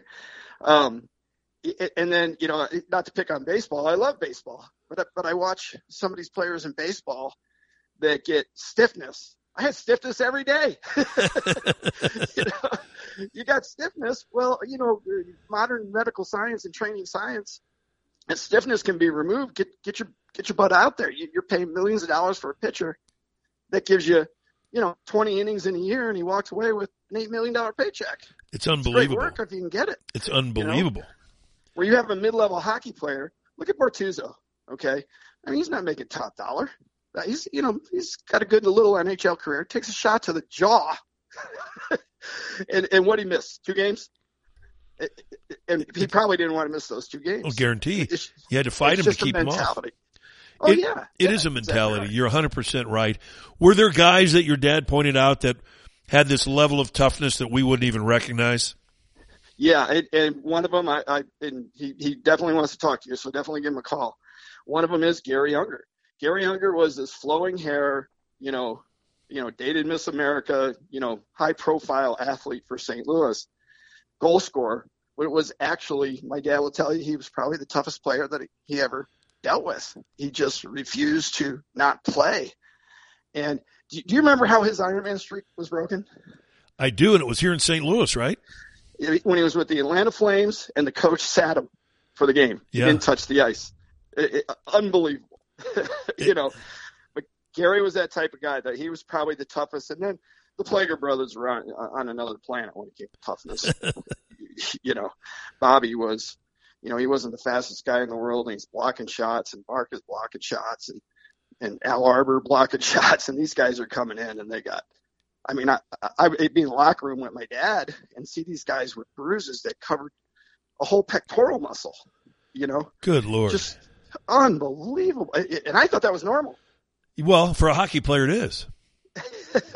You know, here's something, Tom. When I, when I, when someone says to me, "Well, what's the difference between you know hockey toughness and let's say football toughness?" The difference is that football players do it once a week. Uh, hockey players do it three or four times a week. Not only that, there's no football player that I know that drops his body in front of a puck that's smacked by a stick going 100 miles an hour. On purpose. On purpose. He didn't just trip and fall. He said, I'm going to block that shot. If he has to block it with his face, he block. They drop down like it's normal. I don't know how you get your body to, to me, that's like jumping out of an airplane. I'm not jumping out of an airplane unless the plane's going down. But these well, that's guys, why hockey players' contracts are smaller because they don't understand math. You know? but you know, you think uh, you also think in hockey, you know, you're traveling at an unnatural rate of speed because you're not running, you're skating. So when you have that contact, and even compared to football, you, oftentimes you have contact and you're just a couple feet away from the boards and you're going into a solid object. Um, you know, it's it, it's and, and the equipment's comparable between two sports. I think the only hit in football that I would say relates to a hockey hit is if a receiver's going across the middle Yeah. and the defensive back steps up and clocks him. And now that's illegal. It's, it's pretty rough. Yeah. That, that's, that's a dirty play now. But yeah. let, let me go back to, to your dad because when we talk about this mentality that we're talking about of hockey players, a trainer in many instances perhaps doesn't quite understand that because they've spent their life learning the trade that they're now in. Your dad played hockey and he was a damn good hockey player. Yeah, he was. Uh, he, he played for the Rhode Island Reds, which was a farm club of the New York Rangers back in the helmetless area. He was 165 pounds. He was an American, born and raised in Rhode Island, when the league was completely dominated, both you know pro level and minor leagues by Canadians. So I mean, he was he was a target, and he scored goals. It, it's just he came to a realization. You know, I'm not going to play pro hockey at 165 pounds. Though Gretzky did. Well, Dad had, was Gretzky. I love your dad, but he didn't have the otherworldly talent that Gretzky possessed. exactly, exactly. so that's when he he shifted and, and became the assistant trainer there with the Rhode Island Reds, and the general manager of the Rhode Island Reds was Lynn Patrick, who became the Blues' first GM. Yeah. Um, Lynn Patrick's first hire was my dad. So my dad was one of the first, I think, five employees the Blues ever had uh, from the Salomons. So um, yeah, he understood the game and knew what hurt. You know, uh, I, I think often your dad knew what hurt, but your dad also knew the toughness that he saw in hockey players. He was a tough guy. How about you? When you came home from youth hockey games, or or you decided that you'd had enough of something, this, that, or the other thing, and or dad, I, you know, I'm sore, I, I can't play today. What was his response to you? So when I was 13, okay, and I hate to go back through the glory day thing here, but I came home and I had a horrible game. I got hit. I, you know, I got jacked in the mouth. And, and back then we didn't have masks like youth hockey have today. So I was bleeding, sore lip, uh, limping home. Came home, went in. My dad was in the kitchen. He didn't go to the game because they had practice. I come in. I go, Dad, look at my lip. He goes, Yeah. I go, I, I don't know if I want to play this game anymore. And he said, So you're a quitter? and, and, and I said, No, I'm not a quitter. I said, I'm just getting beat up. This 13 year old kid. Right. And he goes, Look, the only time he ever told me, he goes, he goes, You're a good hockey player. Good hockey players don't quit. That's all he said. And you know what? That was enough. That was enough. And that flipped the switch. That's the only time he told me uh, uh that I was, you know, that I was a good hockey player. I mean, the pro life and, and what people don't understand for the family members, you know, your your husband, your dad, um, you know, if it's a women's sport, your mother, your your your daughter, I mean, they're gone half the time during the season, and when they are home, they're focused on their sport. Right. And you're you're my dad probably caught five of my games over my whole hockey career, and would never comment after. He would tell my coaches what he thought I should work on, so it came from the coach, not from the dad. And, and you look at some of these parents now; they're telling the coaches what to do. Yeah. you know, and they're at every game and they're screaming umpires, screaming at referees, and you know, I, that that Well- in my mind is a difference maker. Letting your kid develop the way they they, but keep them encouraged. At 13, that's that decision year, I think. And that was a huge bit of advice from your dad that didn't take many words, but it registered. Exactly. And I'm Exactly. assuming, I'm assuming, Tom, it registered throughout your life after playing hockey. Yep. er- You know, anytime business wise, you know, I own a couple of business now, businesses now with my wife. And, you know, there's times like, hey, look, we're looking at an economy that's going to tank. I don't care what anybody says. I don't care from a political standpoint where you are. If you don't think this economy is going to tank, you know, go live in a cave because you're a bat and you're blind. but so, you know, you got a choice. You know, are, are you gonna are you gonna let the market dictate your success, or are you gonna just dictate your own success? and and do and adjust the way you need to adjust. And that's what I learned. That's what my dad taught me. I mean, medical training science changed throughout his career, and he had to adapt and, and try new techniques that were coming in that somebody was creating in a sports lab, and some he liked and some he didn't. But he was always willing to make the adjustments. That gave him his longevity. Sure. You know. Did you And ever? The Blues got a hell of a trainer now, Ray Barile. yeah, they do. Did you ever? Ray Barile went to a Providence College camp that my dad was doing the uh, nutrition portion, and that lit Barile up to become a trainer. Now, uh, I was going to say, didn't did you feel a strong sense of security growing up with your dad as a trainer and that knowledgeable that no matter what you had, no matter what injury you had, he could fix it? Yeah, yeah, and uh, you know, back then he had a couple. His, his two doctors, Dr. Gilden and Dr. Birnbaum. They, my dad would tell those guys, "Hey, cut cut this guy, don't cut this guy," you know. and those guys had the skill, but my dad knew when to cut and when not to cut, and and I watched that. You know, I, I'm I'm sitting there watching. You know, he's got Wayne Babych on the table, and his knees three times the size it's supposed to be, and the doctor's saying, "Hey, we got to go in," and my dad's like, "No, don't cut. We're going to drain. We're we're going to use therapy. We'll get him back," and and they wouldn't cut. Boy, I bet a lot of players were thankful for that. Yeah, yeah. Well, back then, cutting was uh was similar to carving a turkey. That's not. That doesn't give me much confidence to go under the knife. well, if you got back issues, that's the one thing my dad, because I ended my career with a little bit of back issue, and he said, "Man, the minute the minute they go in, everything changes. Be careful." I can testify to that because I had that, and uh, I subsequently had it again, and so nothing has ever been the same with my back since. then. I wish I'd talked to your dad. Did he have? Yeah, a, well- um, go ahead. I'm sorry, Tom. No, I say, well, if it didn't get rid of your slice, Did he have any power? Uh, and uh, maybe not power, maybe that's the wrong word, but did coaches come to him to consult with him about whether a guy should remain with the team or be released based on what he thought they could do physically? my my dad would never throw a player under the bus. He was a player's trainer, and but what he would do, he my dad and, and Scotty Bowman will tell you this, who, who's a very good friend of our families.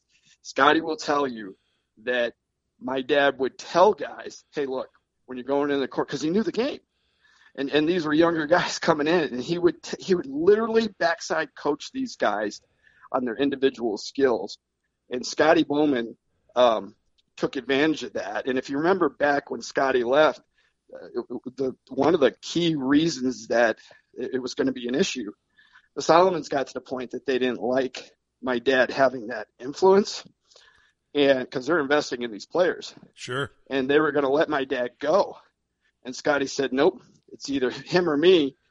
And then Scotty left and went to Montreal. And my dad stayed back. And, and the Salomons kept him because they were going to be selling the team. Emile Francis came in and Emile Francis took him to Hartford. So these, these coaches knew that dad's influence on the game aspect for the players, the players listened to him because he's taking care of their bodies. Take, taking care of their bodies, and he was a player. And, and I, Right. th- I think that registers with players as well. And you mentioned Unger and his toughness. And uh, if you looked at Garry Unger, you thought, well, flamboyant, superstar, you know, ladies guy. Uh, the, the stories come out of New York all the time about Joe Namath and how tough he was to endure the kind of knee pain and knee injuries that he had to go through back when medical science wasn't quite what it is today. And Namath again, a flamboyant, colorful guy. People think of him as a ladies man, but tougher than tough. And I wonder, I wonder how your dad gauged guys on their toughness. Was it just based on whether they would play hurt or not? And there's a difference between playing hurt and playing with pain. Right, right. You, you, know, there were injuries that it was going to affect the player's play, that would affect the team's results. That my dad was put, would put his foot down and say you're not going. The biggest issue with my dad when it comes to toughness is the guys that wouldn't say they're hurt. That was the, but my dad could see, hey, something's going on here. He's not lifting his left shoulder. You know, he's passing the puck. He's not shooting the puck. And you know, my dad would pull him aside at that point and say, hey, look, don't don't try to be a superstar. Let me help you. Um, that's a dip. I I think that's where toughness crosses into stupidity. Yeah, but but yet you You can know- understand that from a player standpoint. If I don't play, I might get released, or I might lose my Yep. job, or you know, or somebody might replace me. Exactly right. And and you know, look, can can you blame them? I mean, all of us have work and jobs, and you know, imagine no no one signed up for your podcast because you weren't, you know, you weren't going on the air and you weren't working it, and all of a sudden you wonder why your your subscribership and listenership has dropped. Yeah. You know, I mean, think about it. That's what happens. That's what this. You're in the entertainment industry. Pro athletes are in the entertainment industry. You turn on the television, you turn on the radio, and you get the sub host. Okay, you still listen, but it's not the same. It, it, it- it's the same in hockey. People pay in sports; they pay to see certain players, Right. and they want the, they want to see those players play at their best, and that's where your training staff is critical. Yeah, and they don't want to hear excuses. Fans don't. Uh, they don't care Nope. because they think, well, I work hard at my job and no, nobody pays me like the athletes are getting paid. So get your butt out there. But there are cases where uh, th- this is where I think would be the toughest part of your dad's job to be able to step in and say, uh, with credibility, you can't go tonight. No matter how much you think you're okay to play, you can't play. Right, right. I, I and you know Wayne Babych called me. Um, you know, obviously after he heard about my dad, and Wayne was pushing towards 50 goals, which was going to be a high watermark. And in the NHL at that time, if you hit 50 goals, your paycheck is going through the roof. Yeah. And and Wayne was at like 48, 47, 48, and he had that injury you're speaking of that that he probably shouldn't have gone out there. And my he's like, I gotta. this is this is my paycheck. You know, this is my window. Let me get to 50 and then I'll take time off. exactly right. And that's exactly what happened. He scored 50 goals and, uh, you know, took a few games off to recuperate and then was back. And, you know, uh, you, you can understand it. And, and, and fans don't always see that. But then there's the other side of the coin, you know, guys that, you know, any kind of injury. And, uh, you know, I know you're a basketball guy. It just, it just blows my mind. Uh, what I see happen in basketball and, and It's you unbelievable. know, first of all, it's thug ball anyways. Well, it is thug ball. It's been it's been thug ball for decades now, Tom. And, and as So we you're, talk, you're by the way, guy. Let me ask you a question. Whatever happened to you don't carry the ball when you dribble? well, we could do an entire show on that. Uh, I, it, it makes me livid is why I can hardly watch the game anymore because they don't call the rules. Although I'll, I'll say the same thing about hockey. I used to joke as we talked with Tom Woodcock Jr. about his father. Tom, I used to joke about sitting your 10 year old son or daughter down watching a hockey game and try to explain to them the rules. I said, they're going to look at you like you're mentally ill when you see a guy get crashed into the boards and, and nothing's called. And two minutes later, a guy tiptoes around and bumps a guy into the boards. And, oh, it's interference or it's charging or uh, it's like, what? what, what is, It- what is the rule? you know, I got a I got a ten year old son, and uh, he watches hockey all the time. And when a fight breaks out, he's like, "Oh my gosh!" And I'm thinking that used to happen three times a game. Right. Used to happen with the fans. Remember Philadelphia? usually It's the same two guys. yeah. Was your dad, your dad was there when the Philadelphia thing happened, wasn't he? Oh yeah. Um, it, when when that took place, so Al Arbour got hit with a bottle, and that's kind of what started the whole melee with the fans. So my dad was in the process of taking care of Al and getting him in the locker room, and then the cops started getting involved after the players climbed the stands. So my dad became the guard at the door. when the cops came, and they were they, we need Bob Plager, Phil Roberto, you know, they're listening to the song. They go, oh, they've already left. oh, they got a couple of them uh, where they tried to go out the back back side of the rink, but at the Spectrum. But um, and then you know, my dad got hit with you know a cup of beer, and you know he was, you know, if it wasn't for having to take care of Al, he was moving towards going up the trainer going up in the stands.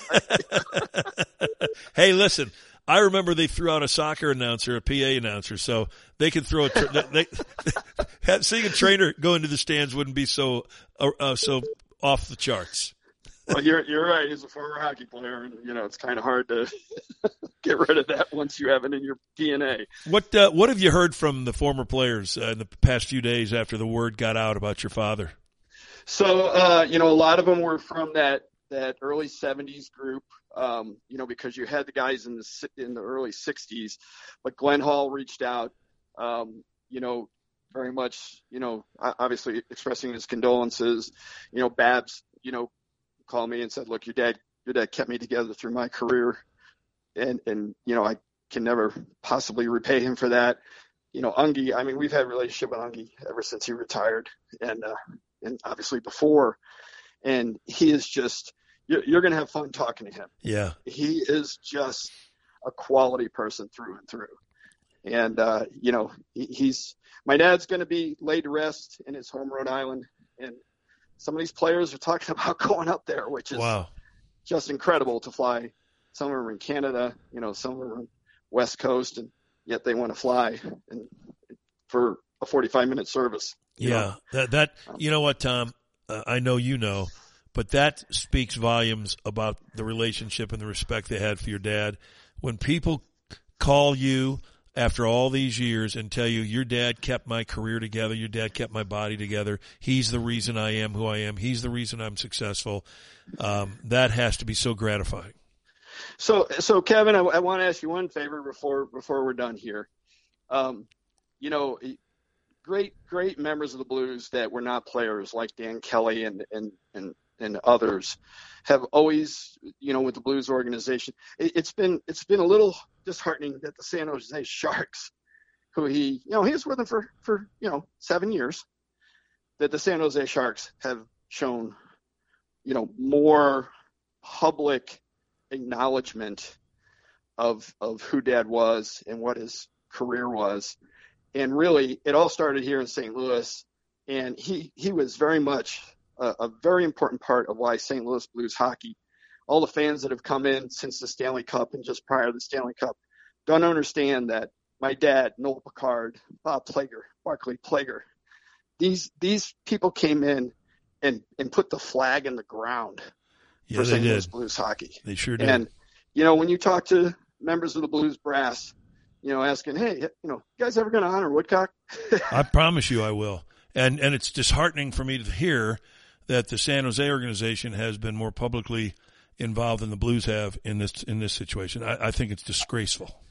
I've gotten no call from Blues ownership. I've been called by Howard Baldwin, who used to own the Hartford Whalers. I've been called by San Jose Shark management to express their condolences. I haven't gotten any acknowledgement here in St. Louis, which That's was sickening. the longest portion of his career. That is sickening. We know that if Bob Plager were still alive working for the Blues, that you would have heard from him. But Yep. but he's now, a player. Now, I will, I will say Terry Yake, the alumni, right? Terry, you know, and Dad had Terry for a while. Terry did reach out and express his condolences. So But those are players. Let me be accurate, Yeah. you know. But players, players, as opposed to, you know, and, and I know we got great ownership now with the Blues, but it's I just don't let them be forgotten. No, I think I think it's disgraceful. As I said at the start of this conversation, that his flag, his banner, should be in the rafters at the building because he's a Hall of Famer, and that's where Hall of Famers are. So there's no excuse for that. And I promise you, I will be on the phone to Brett Hull later today. Well, I, I, I appreciate it, and, and it's not sour grapes. It's you know maybe it's a little bit from bleeding from from losing dad, but if if I sent you everything that's coming in from people that have been connected to Blues hockey for for decades, the the team for- in the St. Louis community that embraces who dad was will be very they'll be embarrassed. you know, Well, they ought to be embarrassed. you know. So They ought Anyways, to be embarrassed. I, I, I, I just I can't thank you enough, and uh, and that'll that'll I'm sure he's up there with Bobby and Bark and Pick, and I'm sure they're tipping him back, and Jesus is shaking his head. But, uh, Jesus is looking at that crew and going, "Wow, I created these guys." I'll tell you, he, those guys got in through the gate, and the rink was right on the other side. They didn't go too deep. well, they got in after after a severe question and answer session. yeah, exactly right. Yeah, so they got Jesus wipes away all the memories. That's right. Remember, he forgives everything. yeah, exactly. Yeah, I, I'll tell you some of those stories over a beer sometime. It's not good for public air. Absolutely, those are the kinds of stories that I admire the most. yeah, exactly. Exactly. hockey guys are a different breed. You and I know that. Most hockey fans know that. Uh, they're a different breed of cat. And for my money, those are the real men of sports. Today's candy asses can take a hike. I couldn't care less. Yeah, you know, and and I got a kid that, and I don't want to take up all your time, but I got a kid that's a catcher. He's being pretty highly recruited. He's he's in high school, good little catcher. But you know, he wanted to play hockey, but he's coming in at about five eight, five nine, which isn't going to cut it uh, in the NHL. Just as Torey Krug. Um, and and um, he got behind the plate and switched to baseball, and he's catching and he's blocking everything. And, I mean, ev- and watching these other kids that, I mean, they're trying, you know, but he's blocking everything. And he, he gets a college coach. He was just at a combine this week. College coach comes in and says, "Man, these guys were throwing in the 80s, and you know, nothing got by you." And he goes, "I played hockey." that, that sums it up perfectly. Perfectly. I love it. Hey, Tom, we're out of time, but I couldn't, uh, I can't thank you enough. This was uh, really a fun trip down memory lane. And, uh, again, my prayers are with you and your family. And, you know, all we can, all we can ask in this world is that, uh, whoever, whomever we love had a full life. And boy, your dad did. Yep, he did. Thank you again, Kevin, and uh, and I appreciate you supporting him over the course of his his career, and uh, and anything I can do to support you and what what you're doing, um, just let me know. Tom, thank you so much. And again, our prayers are with you guys. Thanks, Kevin. All right. Bye bye, Tom. Bye bye. That's Tom Woodcock Jr. That's a fun conversation, folks. His dad was a, live wire. He was something else. And what a talent at keeping players' bodies together. Man, that is a talent. Surgeons are one thing. Trainers are another. And let me tell you something about trainers. I saw the umpire in the Cardinal game the other day before we run here take a foul tip, immediately hit him in the chin. I mean, and that thing's coming 100 miles an hour to the point where Molina immediately and the, the hitter immediately knew that wasn't normal. The, the, the noise that made. Molina quickly turned around, grabbed the umpire by the waist. The hitter went over and grabbed him. But the Cardinal trainers were out there in less than three seconds. They're not sitting around jacking around on the bench talking and blah, blah. They're watching. And man, they were there on top of it. And those are the kinds of things that touch you when you're watching an event. It's not team against team anymore. It's man and man, and a guy's injured. Let's get to him. The Blues trainer saved the life of one of their players. Was it was it the Blues player? Yeah, yeah. Saved his life in I think it was San Jose, just a year or two ago. Had it not been for the Blues trainer Ray Barile, that player would be dead. He collapsed on the ice. These guys have a job to do, man, and they don't get near the credit they deserve. All right, that's going to do us for today. We're not looking for any credit. We're looking to get out of here. so all we can tell you is we'll be back fighting the good fight again tomorrow morning, 7 o'clock Central Time, right here on the Window World Kings Court on KevinSlatenShow.com. Love you, Mom. Love you, Dad. Love you, Maureen. So long, everybody.